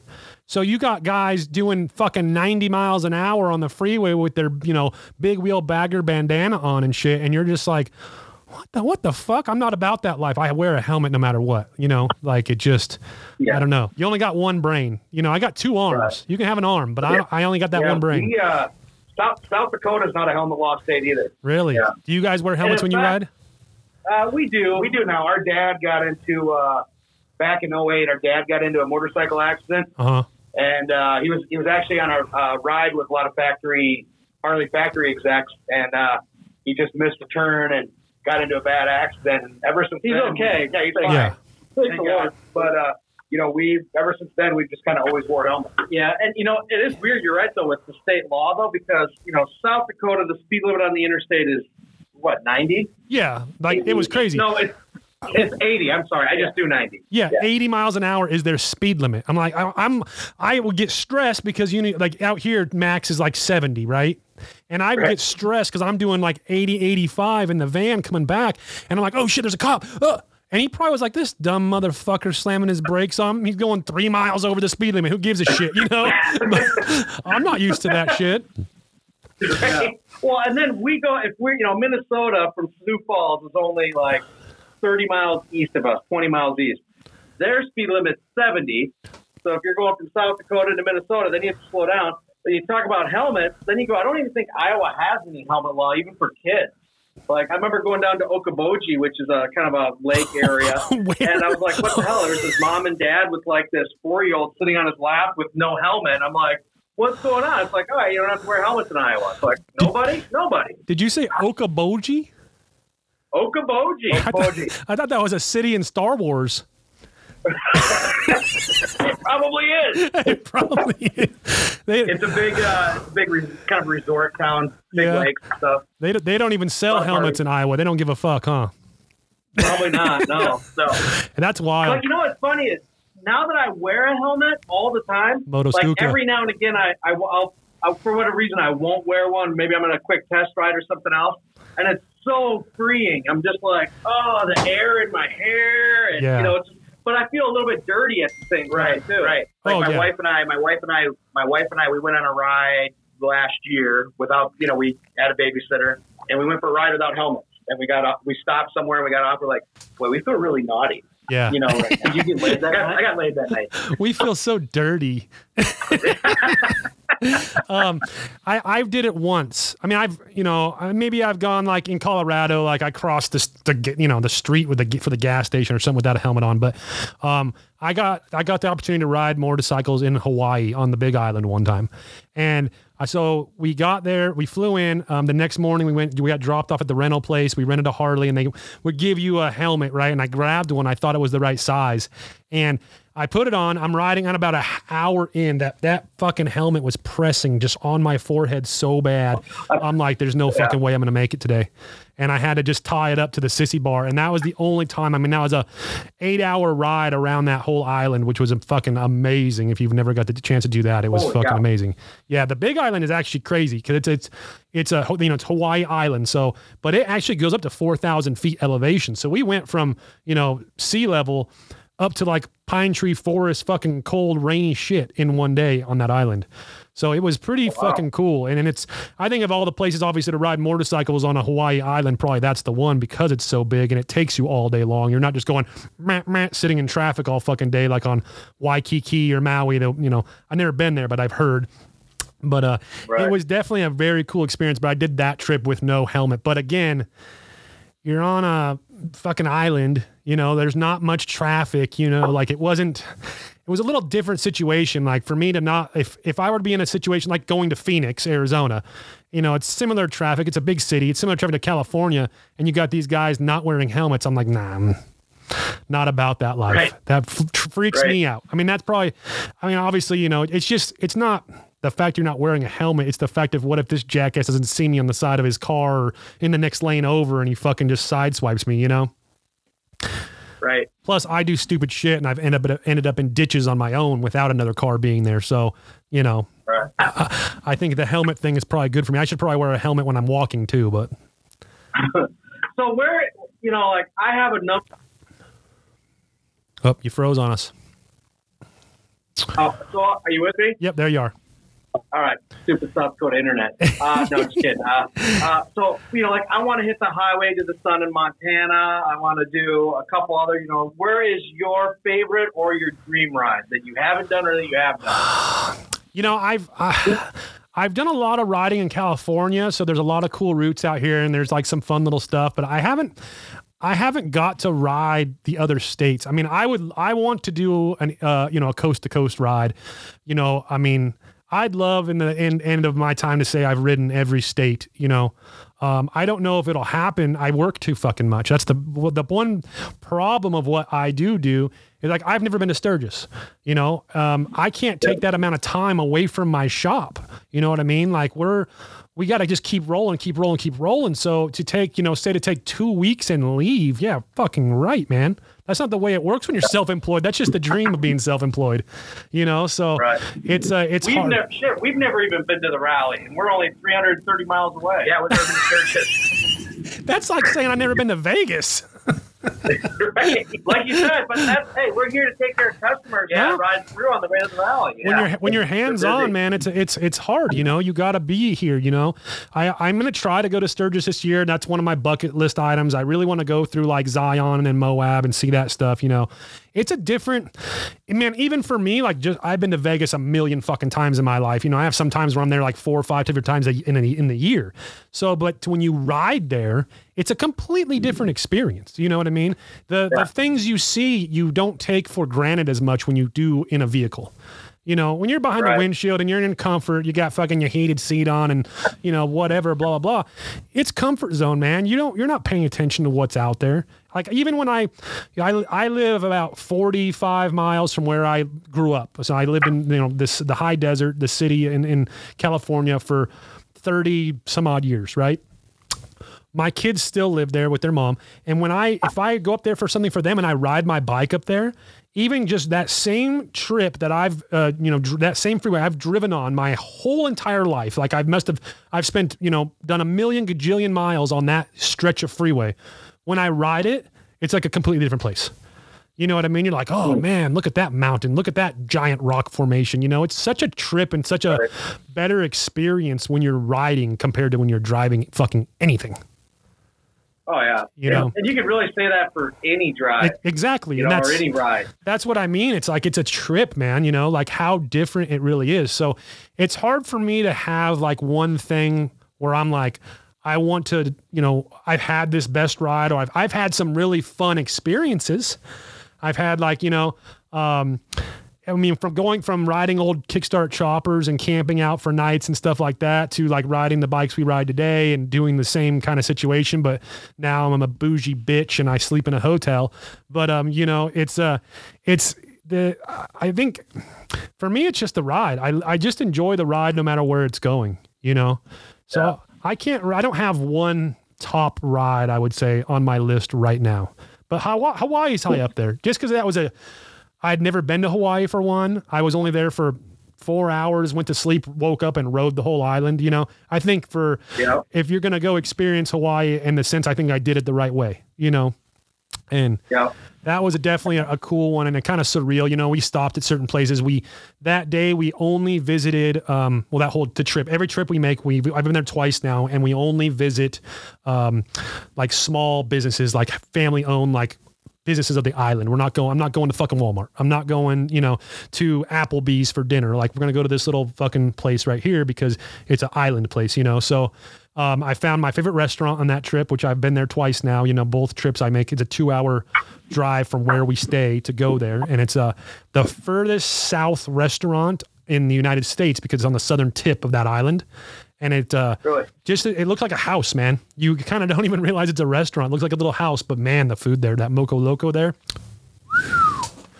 You know, couldn't even tell you Really? what the place is called, but I just know where it's at.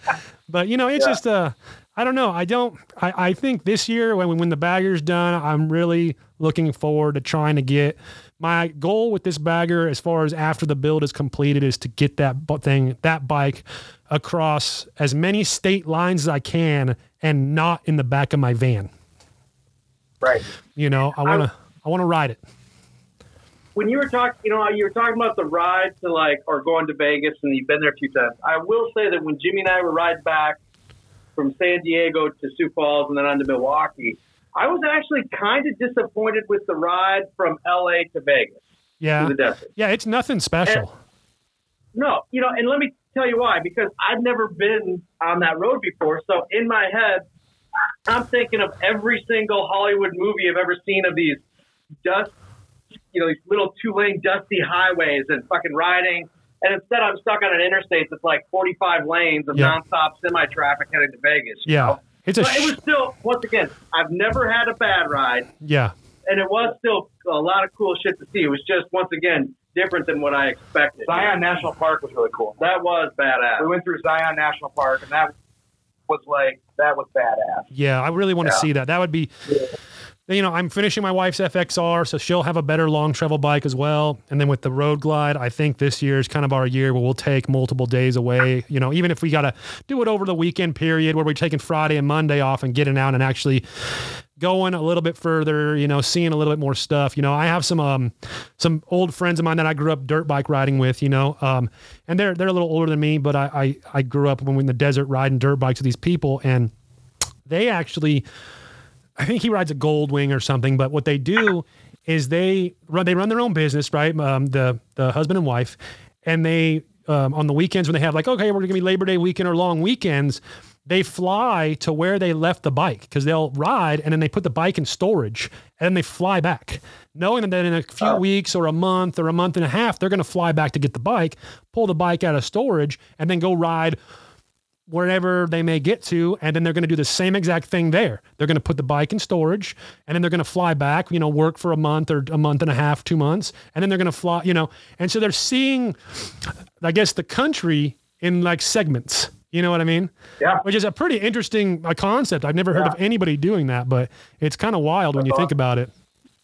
Yeah, we, we had a buddy that did not throughout the country, but he rode did the same thing. Similarly, he rode up to Alaska from South Dakota, and then left the bike there for three weeks, and came back. You know, flew back, went to work, and then flew back up and rode it back down. I'd like to do something like that yeah, too. that would be fun. I, I would be fun to cross the Canadian border on a bike. Have you guys done that? I mean, you, You guys we- are closer to the Canadian border than I am for sure. Honestly, I I don't know if Canada will let me in, so I've never tried. Yeah, like I could probably cross the border, but seriously, I don't know if Joe would be able to cross the border. So we were riding up in northern Michigan last summer after the dealer show. Again, we made a ride of it, and we're like, "Hey, should we go up to Canada?" And I was like, "I don't know if I can get in. Oh, yeah. like, what are the requirements legally with Yeah. your record to allow you to get in?" I don't know. I don't know if you want to get into that reason. Yeah, yeah. yeah, I'm, I'm Yeah, fortunate. uh, I, I'm pretty sure I can get in. I don't think I have anything that would uh, stop me. Luckily, There you go. Have you ever done an iron butt? yes, I have. I did it. Uh, Really?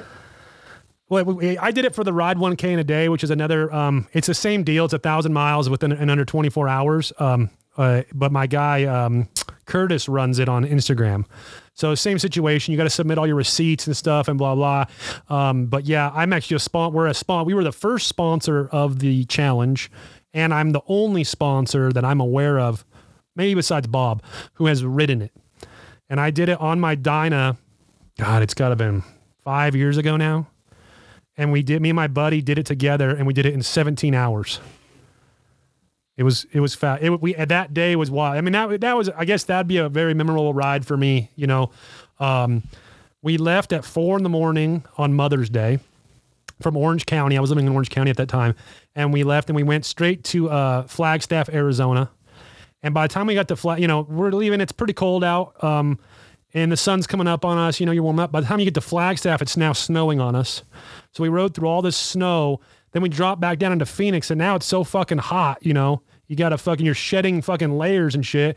Then you get through like Yuma and stuff like that because we basically did this big circle through Arizona and back through San Diego and back up to Orange County. And then we hit this crazy winds where you're just fucking, you know, you're riding at a 45 degree angle. And then, uh, you know, back home, we got home at, it was something like nine or 10 o'clock at night and it was done. It was a cool experience. That was fun. It was wild. Um, but yeah, we we jammed at that time. We had the fastest record on the on that circuit. You know, the ride one in a day deal. We held that for at least a year, I think. But I think somebody's beat us now, and somewhere in the 16 hour range. Yeah, I know I, I've done it. You're right. I've done a couple, and um, I've done it twice, and the only I only kept track of all the miles and that bullshit one time, Yeah, and it was quite the experience. Same thing. I left at like five. Eight. The first one was no problem. I just I rode out actually to the Black Hills from Sioux Falls, back on you know rode out there for a few hours, rode back all in this interstate. So I left at 5 a.m. Got done at 10:30 p.m. The next one I did, I was riding with a buddy of mine that's a photographer, and he wanted to take all back roads. Yeah, I was like, yeah, no big deal. But then, you know, instead of doing 85, 90 on the interstate, we're doing 55 the whole time. oh yeah, definitely. So that that one came down to the wire. That was like 23 hours. Like I didn't get above 60 miles an hour until the 840 mile mark Oh out wow, by fucking Wall, South Dakota, is when we finally got on the interstate. But we actually had a group of customers that rode from Canada down. Friends, customers, our uncle did it too. Canada to Mexico in a day, right? Yeah, yeah, border to border. yeah. That'd be fun. Have you guys ever rode Mexico? No, Oh, No. it's wild. you Oh yeah, is it? I've been out there twice now on the bike. We go for um for Biltwell's EDR. If you guys, Yeah. that's a good one. That you guys should ship some bikes out, fly out. Let's do it. It's fun. Spend uh spend what do we do? Three four days in San Felipe. Oh yeah. One the first year I, I lit a fire. I lit a bottle rocket out of my butt crack. So, what is more fun, the bottle rocket out of your butt crack, or Or what else do you do there? oh, I got we got I got the shits the day I left. you, well, you were you were you're riding home from Mexico with the fucking the bubble guts and the shits from all the fucking ice, I guess, and fucking uh, in your in your because you know you're you're on the water, man. You gotta drink them fucking strawberry daiquiris and the fucking coconut and shit, you know, fancy girl shit. And uh, man, we I, definitely had the shits on the way home though. it was a it was a rough ride home, but it's a fun fun uh, situation. If you've never if you've ever thought about going to EDR, I recommend it. You know, it's just um it's a cool environment altogether, man. You're you're in Mexico on the on the fucking water with a bunch of people who just love motorcycles, you know, and are there just to fucking have fun, you know. And uh, the last the last one was not fun. Me and my wife went. She rides, you know, up until her FXR is finished. She has a, a, a 2009 Sportster, and she's rode that, you know, there twice now. And there's a solid stretch from the last gas station in Mexicali to the first gas station in San Felipe, and it's hundred miles, and that Sportster gas tank gets hundred miles. So you know, you're you're you're sucking that gas. You know, um, Yeah. she she made it every time. You know, not a big deal. And on the, this last trip before we left, I put some new Leather Pro saddlebags on her uh, on her Sportster. Well, she's fine at the gas station. We fuel up and we're like, all right, cool. The, the, from there, the, the where we stay is only 15 miles. So it's not far. You can go through the little, you know, San Felipe City and boom, you're there. When we get there, one of her saddlebags is now missing. So it fell Oh. off between the gas station and the 15 mile ride. So I jump on my bike, right- take off right away. Man, fucking that, that thing's gone. There, yeah. if it fell off in the city, you know, it got swooped right away. They're already sniffing her panties and everything. You know, that shit's fucking done for. You know, and if it got fell off on the highway part, you know, I was looking on the side of the road. It could have skidded off into the desert. You know, who knows?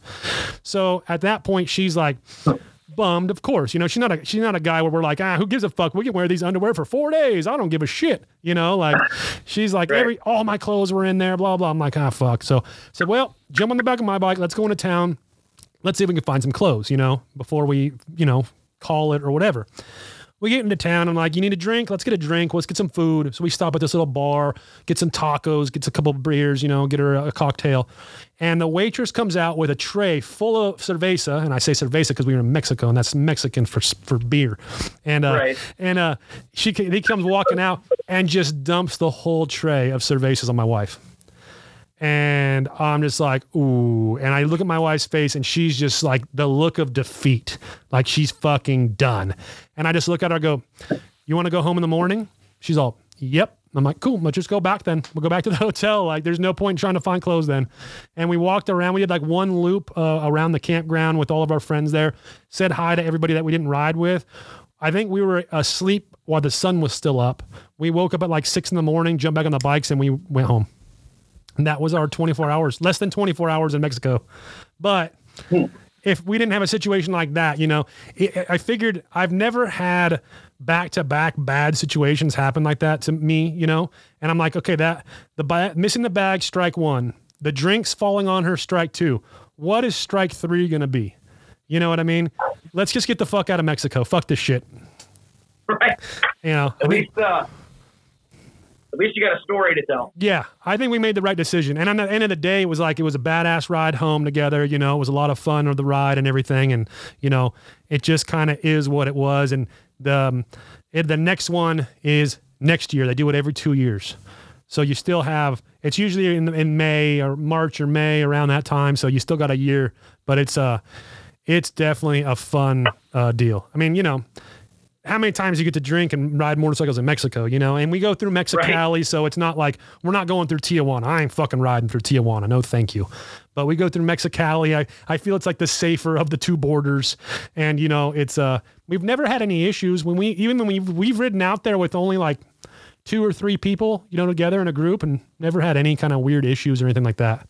So, Yeah, being, cool. being way up north here, of course, we never know what that'd be like to ride down through Mexico, but that would be pretty badass. Yeah, yeah. I, that's why you know, for me now, it's like okay, I've ridden Mexico. I haven't ridden very far in Mexico. San Felipe is maybe, uh, maybe two hours from the border, so it's not like super deep Mexico. Um, but I, you know, I would be fun. I have a lot of. I actually know a lot of people in Canada from social media, so I have a lot of friends in Canada. So it would be fun for me to go up to Canada, and I've always thought Canada was kind of neat, you know. Um, so it'd be. I always would like to ride up there, or just at least go. They're really nice up there. Is it? Yeah. Everybody in Canada's really nice. Joe wouldn't know, but at least Jimmy knows. yeah, right. Not allowed up there. I think I could get. I think I could jump the border fence. They I have mean- one up in Canada. I mean, that shit has to be off your record, right? I think it is. How long does? Uh, never mind. We'll just keep moving along. We'll just say it is. Just try it out. See what happens. How Right. far are you guys away from the Canadian border? Uh, we are about 600 miles. Yeah, six Oh, okay. hours. So it's, it's still You know, so still we- a we- ways. Yeah, you know, we got the store up in Fargo, as we mentioned, and That's three hours. there, you know, we do that. You know, that's what 270 miles. We do that in about three hours and 15 minutes. Oh wow. Yeah. So is it got, I mean, what? is it true that the people in Fargo have like a crazy accent like on the movie? That movie was actually filmed in uh, Minnesota. Okay, but Fargo. They actually, they, Fargo does have in the at the CVB in Fargo, they have a wood chipper. Yeah. Yeah, that's, That- that's Convention and Visitors Bureau. They got a wood chipper. Just And you know they, they talk. I mean, there's a slight accent. There's a slight accent, but it's a little less. It's a little bit more than ours. But yeah, Do we have an accent? um I feel like Joe has one more than you do. But That's not like spent time in. Just because just certain words, not like you're, you know, the whole time you're not, you know, it's not like I hear an accent the whole time, but certain words, like when you say Fargo, it's like Fargo. You look like a character off, off of South Park when you did that.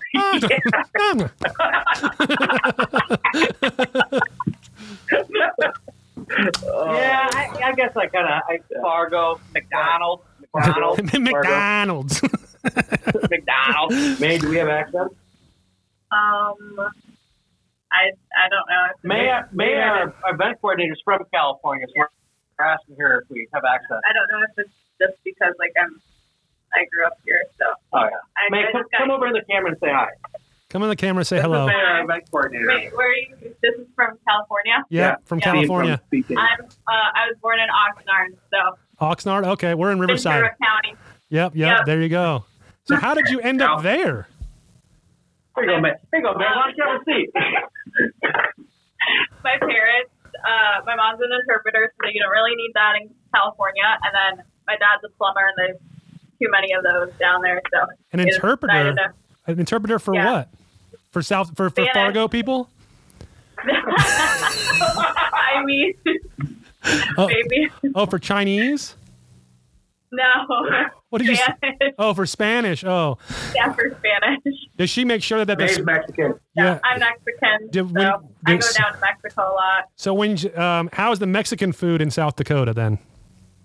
Is it on point Um, or is it's it like It's pretty good, but I mean, they're my dad's friends, so I can't really say they're bad. that's all right? They're probably not going to watch this. but no, yeah, I really like it. It's, it's Yeah. pretty good. That Not was- as good as That's one of the hard things coming from California. You know, we have such a a, a giant, you know, uh, Spanish culture. You know, and and having really good Mexican food here. You know, even the little the little taco shops here are amazing. And then you go to other states and they're like, oh yeah, Mexican cuisine or whatever. And you go there and I'm like, this ain't Mexican food, yeah. man. We don't really have street tacos here. I Yeah. mean, there's like the truck or whatever on like Saturdays or whatever after the bars, but Yep. yeah. Other than that, we, we don't really have like the food trucks just all out and about like there's in LA. Yeah. Well, we're pretty. We're like 45 miles. I don't. I don't go to L.A. Fuck L.A. I can't do it. Too much traffic. Too much traffic. I, only, I go to Chatsworth, and that's as far as I go. Which Chatsworth's on the outskirts, and that's where Valley Customs is. And Valley Customs does all our paint on our bikes, and that's as. Beyond that, I'm good, man. I just can't do the L.A. thing. Riverside, it's So May's uh, May has never really been around. May's never really been around motorcycles until she started working here. oh really? Wow. Yeah. Do you ride So motorcycles you now or no? far? I think they're cool. Yeah. I still need to take riding academy. Yeah. Hopefully sometime soon. Yeah. When it's when it's not Yeah. 20 degrees out, how do you like that weather comparison?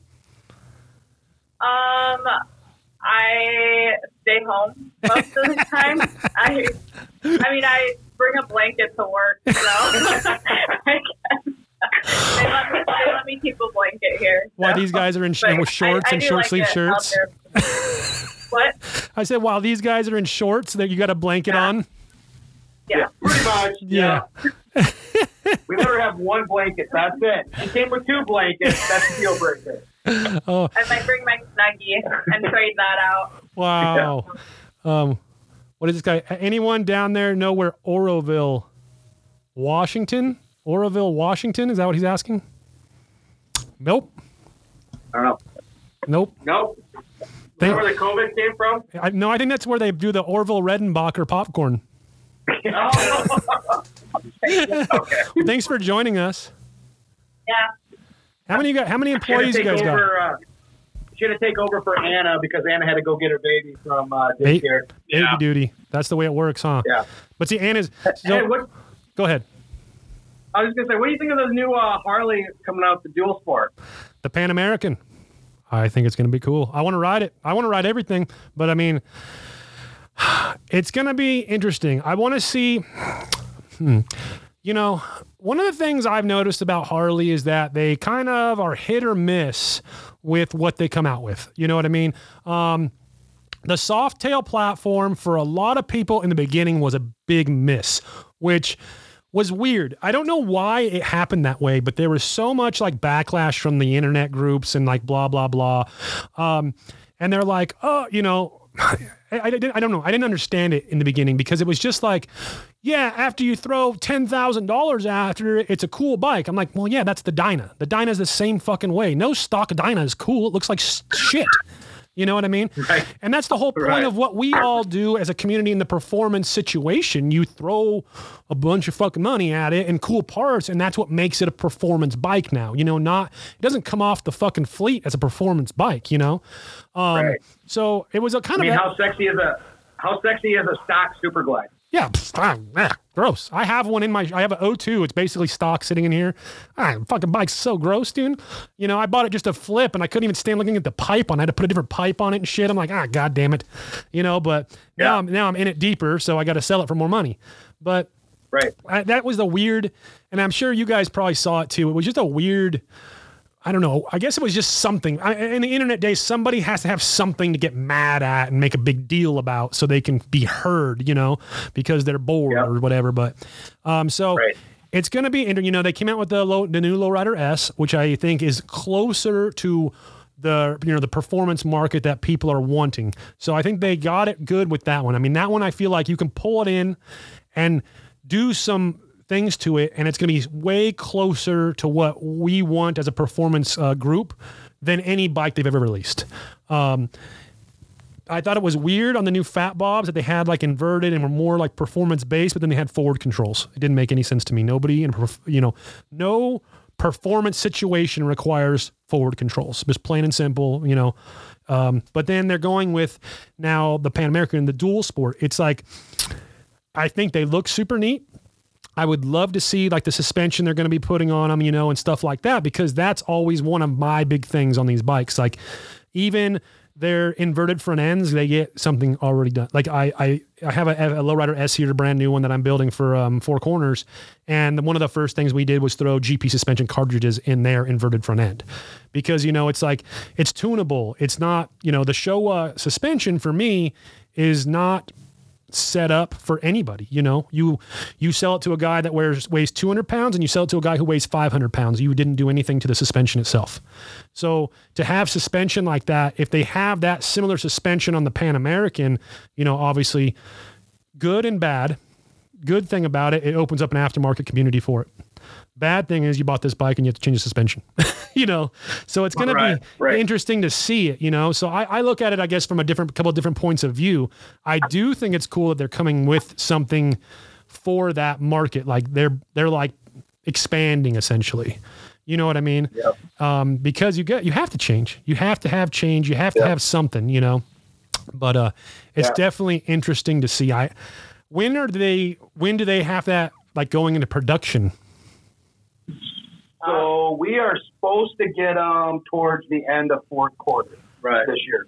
Okay. Okay. So Nope. before Nope. the end of the year. That's year. what we're supposed to, but you know, right now they do have a they have stopped production for a little bit because of the whole COVID thing. The factory is shut down. You know, Yeah. um, they're supposed to be kicking back up the first part of next month. Um, but yeah, you know, like you said, I feel like with being uh, the world's leading motorcycle manufacturer, the LiveWire, the Pan America, all those other segments, those are segments we should be in. Yeah. you Definitely. know, and, and and even with like Buell, I, we were a Buell dealer for a number of years, and you know, Buell's Buell's never sold that well for us, especially because we don't have twisties, right? It's Yeah, just straight and, and right angle corners. But and you know, actually, the 25 odd years Buell was in business, they never once made money as a manufacturer. yeah. Never once. Definitely not. It was always subsidized by Harley. Yeah. But there was a lot of cool engineering. I think Eric Buell was pretty rocks. I mean, like even the ZTL braking with the brakes on the perimeter of the wheel. There was a lot of cool engineering things Definitely. that they did that you see in future designs. Even though that they it didn't necessarily take off in, in terms of sales, Yep. sales. I mean, and so like you said, even even if it helps with engineering, even and I'm actually with the LiveWire. I'm proud of the fact that American Company was the first one on a large scale production model to come out with an EV motorcycle. Yeah. An American company. You know, I think that's pretty cool. It's not, you know, most people don't associate American companies. I shouldn't say it this way. Traditional long running companies like Harley are not known for their innovation. Yeah. Big time. Big And- time. Right. So I like the fact that they actually are putting some effort into engineering and coming up with some new designs. Whether or not it appeals to everybody, nothing's ever going to. No. But I think it's cool that they're at least putting effort into it. I mean, there'll be haters out there, and then there'll be people that like it. And, uh, Oh, yeah. The proof will be in how it rides. No, definitely. definitely. Again, Right. you know, I don't. it's the same thing with the Softail. Like I was saying, there were so many people that hated on it, and it's those same people that hated on it that are now getting into it. You know what I mean? And they're already three, you know, what are we, three years in now? They're three years behind, especially as businesses. All the businesses that were hating on it, ah, fuck this thing, blah, blah, blah. And they're three years behind now. Now they're buying them today and, and acting like they're reinventing the wheel by building one. And it's like, man, we did that already. You know, it's that, that, that bike's already been going. Like it was the best platform ever made for me, in my opinion, by Harley yet. Best platform. Yep. Love the motor, love you the know- fucking everything.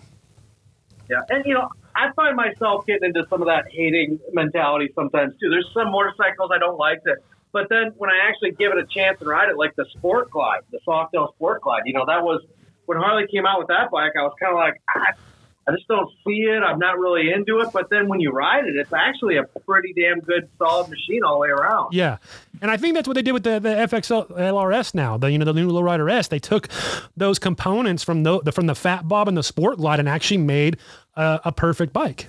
You know, a perfect Yeah. starter bike. You know what I mean? Like here it is. Right. It's got all the um, appealing components for the performance market, and you could take it and just ride it as is if you wanted to, or you can, you know, obviously start adding some things. But you're closer to the point there than you ever have been.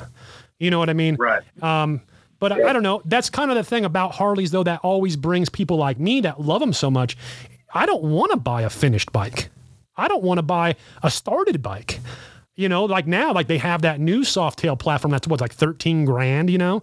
It's like, Yeah, that's a standard. perfect fucking bike because Yeah, it's yeah, oh, cheap. yeah. Those don't Go yeah, ahead. those sell right away. They don't sit on the floor. Oh, I yeah, bet. we sell a lot of it. And they're good looking, like you said, but it's just a blank canvas. Yeah, I agree. It's That's what I want. Even when I go buy a used bike, like, you know, I don't want a bike that anybody's touched. I want, like the bike I got from you guys. Perfect. Never even swapped the handlebars out. Stock grips still. Like, you know what I mean? Bike had 26,000 miles on it. It's not too old, not too, you know, not too many, not too little kind of deal. You know, it's like the perfect bike. Like, and now I get to be the first person to take the fucking thing apart and ruin it. You know, I don't want somebody Right. else to have already ruined it for me. You know what I mean? Like, Yep. Even when I had my Dyna, my orange Dyna, that's all been done up now. When I bought that bike, I bought it from an old man. It had fucking like a big old windshield and like aftermarket accessory, like headlights, like a soft tail and shit, you know? And it's like perfect. You know, that guy never did one burnout. You know what I mean? Like it was not beat up. You know, and it's uh that's what I look for as like when I'm buying a used bike. I look for bikes that have not been beat up. You Right. know. And you know what you were talking about too with the a suspension and everything, and I agree that uh, some of Harley's models, if you're really into riding, it's good to look at some options. But mo- you'd be surprised at the number of people that ride their motorcycles in here that aren't checking their tire pressure on a regular basis, right? And they're not checking to see how their suspension's adjusted. They'll they'll go from being by themselves to putting their old lady on the back with Yep. 300 pounds of gear, and they never once make make any adjustments. Yeah, and then we, you know, so and part of that, honestly, is part of it is the dealer's fault. Yeah. It's our job in the delivery process to educate the customers on, hey, this is what you need to be doing when you get out and ride. You Yeah. know, but so yeah, that's you know when people come to us with, in terms of their new bike and saying it's not riding right, a lot of times it's because you just got to tune that the suspension the best way. And like you said, there's a lot of phenomenal aftermarket companies out there that Oh, make definitely. killer shots too. you know and, and look at the aftermarket community um, for harleys versus any other make you know what i mean if you go out like my buddy he went from a um, uh, a lowrider s an older one like a 16 17 lowrider s to now he's riding a beamer i don't know what the fuck it's called spaceship thing and uh, you know he what, what, fun is it? He gets to put an aftermarket Baja design light on it, or maybe he gets to change the you know the windshield color. Like I don't know. Right. He loves the bike and he's got nothing but good things to say about the bike, which is great. It's fast. It fucking gets him where he's going. Like blah blah blah. But there's no, there's no personalization there. There's no this bike is now my bike. You know what I mean? Like I made this Right. bike my bike. It's like no, it's you buy it, it's done. It's cool. It's good. And it's a great bike, you know, but that's where Harley beats everything for me because I'm a product of Hot Wheels. You know what I mean? I I grew up playing with Hot Wheels, so you had this Hot Wheel that this one's different than this one, than this than this one, than this one, you know. And that's what I do with my bikes. That's what I do with my cars. That's what I, I'm, you know, that's where I waste all of my money. You know, that's why I eat top ramen at night because my bikes look good. You know, and Yeah. it's it's but it separates our bikes and it gives us a platform. It's art at the end of the day. It's, we're expressing ourselves essentially through our motorcycles. You know, doing all these upgrades and fixes and playing, learning. You know, for us, like we've been using all these bikes to expand our personal product line. Like one of the things I realized recently that there's no touring fork braces. And I know that most touring bikes, especially that you guys see, have the cowbell still on them. You know, how you can do a fork brace then. I get it. But I took my cowbells off. So mine's just fork leg, just like ever, and then the lowers. Well, now I can put a fork brace on it.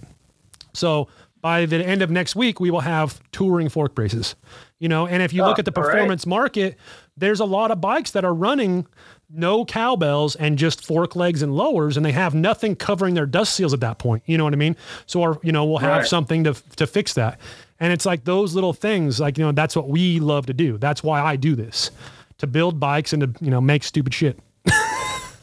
and to hopefully make money doing that. I don't know if that happens, but you know, I, Right. You know, uh, there, uh, profit is not a bad word. no, no. You know, It's it's funny too because you know all of our hard parts, everything that we do as far as handlebars, uh, machine components, everything is made right here in Southern California. Um, right, I used uh, two different manufacturers here in Southern California. This manufacturer does a few things. This manufacturer does a th- few things. Right, so and then you know with that, unfortunately, comes a higher price. Right, but we try to price our things that it's competitive and we're not you know it's it's not the highest price thing it's not the lowest price thing but it's right there in the middle where you know we can offer a dealer price you know i mean? We can um, you know and that kind of thing. I don't, i'm never you know we're not priced to ever be like in distribution or anything but we're priced right i feel. And it's the craziest shit to me when i get people coming on our social media feed um, and bitch or complain about the price. But yet we're going through a lot of this shit we're going through right now because you were paying 50 cents, uh, you know, for something that should have been made in America that would have been $5. And if we, can, you know, that mentality has to go for all of companies like us to stay here and keep doing this. But if we keep that same Amazon, you know, mentality, we're never going to get through what we're already going through today, you know, and it's just wild. yeah. You know, and that people just don't understand that there is a cost associated with something, and Yep. you have to make a profit if you're going to keep servicing your customers. We have to try to maximize every opportunity when we sell a motorcycle. You Yep. know, we gotta want to sell them some parts, want to sell them a helmet, Yep. a new jacket. You know, it just it, it allows us to pay our people and pay Yeah. their insurance, and they can go home and buy their groceries and Yep. live a good life. Yeah. Yep. Hey, Most of the people that complain about the pricing and stuff like that don't quite understand one margins or overhead. You know, you guys' is overhead. I couldn't even imagine it at this point. You know what I mean? Um, and it's, but you know, you're, you're, you're doing your thing, you're killing it, you're, you're providing. And that's the biggest thing for me as a business owner. Like we're so busy right now. I'm like, fuck, I think we need to hire another person, which will bring us up to four people. That's a lot to me, you know, but that's why I started this business also was to hire people. So we are now providing. You know, you guys provide for you know how I don't know how between you know all your dealerships hundreds of families. You know, that's an amazing thing that, you know, kind of gets overlooked by people. When we make a part, you know, our packaging material comes from Northern California. Our material, you know, that we machine comes from the United States. So it's coming from probably somewhere, I don't know where they make it, but, you know, all our stuff's machined in California. So we're providing for multiple families along the line, all the way down to the people that work at Speed Kings and selling you the part. You know what I mean? So when people start really thinking about the chain reaction of what that one part you're buying that was American made, that was $30, $40 more than the other part, but you just provided for how many families in our own state? You know? Yeah. It's a trip. And also, you know, we are legit. We have manufacturing insurance and all that stuff. So we also have, you know, overhead and things just to be able to provide products. You know what I mean? People don't realize that, that there's an actual manufacturing insurance.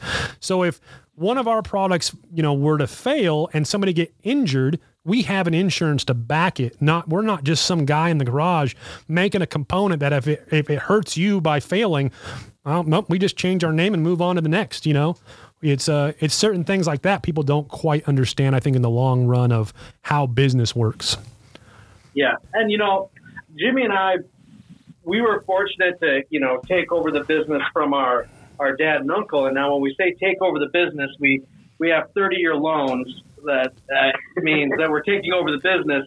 You know, and and the tough part for us was learning and growing up the business. We knew we were passionate about motorcycles, Yep. but you know, it- what's difficult is transitioning from being your coworkers' friends to as you you know I was part, I went from being a salesman to a parts manager, you know, and then then the role changed. But I can only imagine. I got to give you props for starting a new. You know, we already had the groundwork or the bedrock Yeah. of our business in place with our family. But a guy like you, I mean, I imagine it was just a ton of stuff to have to learn Oh. over the years as you're going through the process. I don't even know what I'm doing today. You know what's odd? We feel the same way every Yeah. day. I tell people that all the time. That uh, you know, I got a lot of people I've known that know me since we started this. You know, again, I, I started this in a garage, going through a divorce. You know, just like I'm going to build this old iron head, and I need this one part. And I've always been into metal fabrication and manufacturing, so I knew how to make stuff and design stuff. So, well, if I'm going to make one, I'm going to make a hundred. There's no point, and let's try to sell them. If I need it, somebody else may need it. So that's kind of how this snowballed into whatever the fuck it is today. But it's uh I have no idea what I'm doing, man. Every day I just make sure I come here and I fucking do because I, you know, there's it's just I have a I have a plan for it.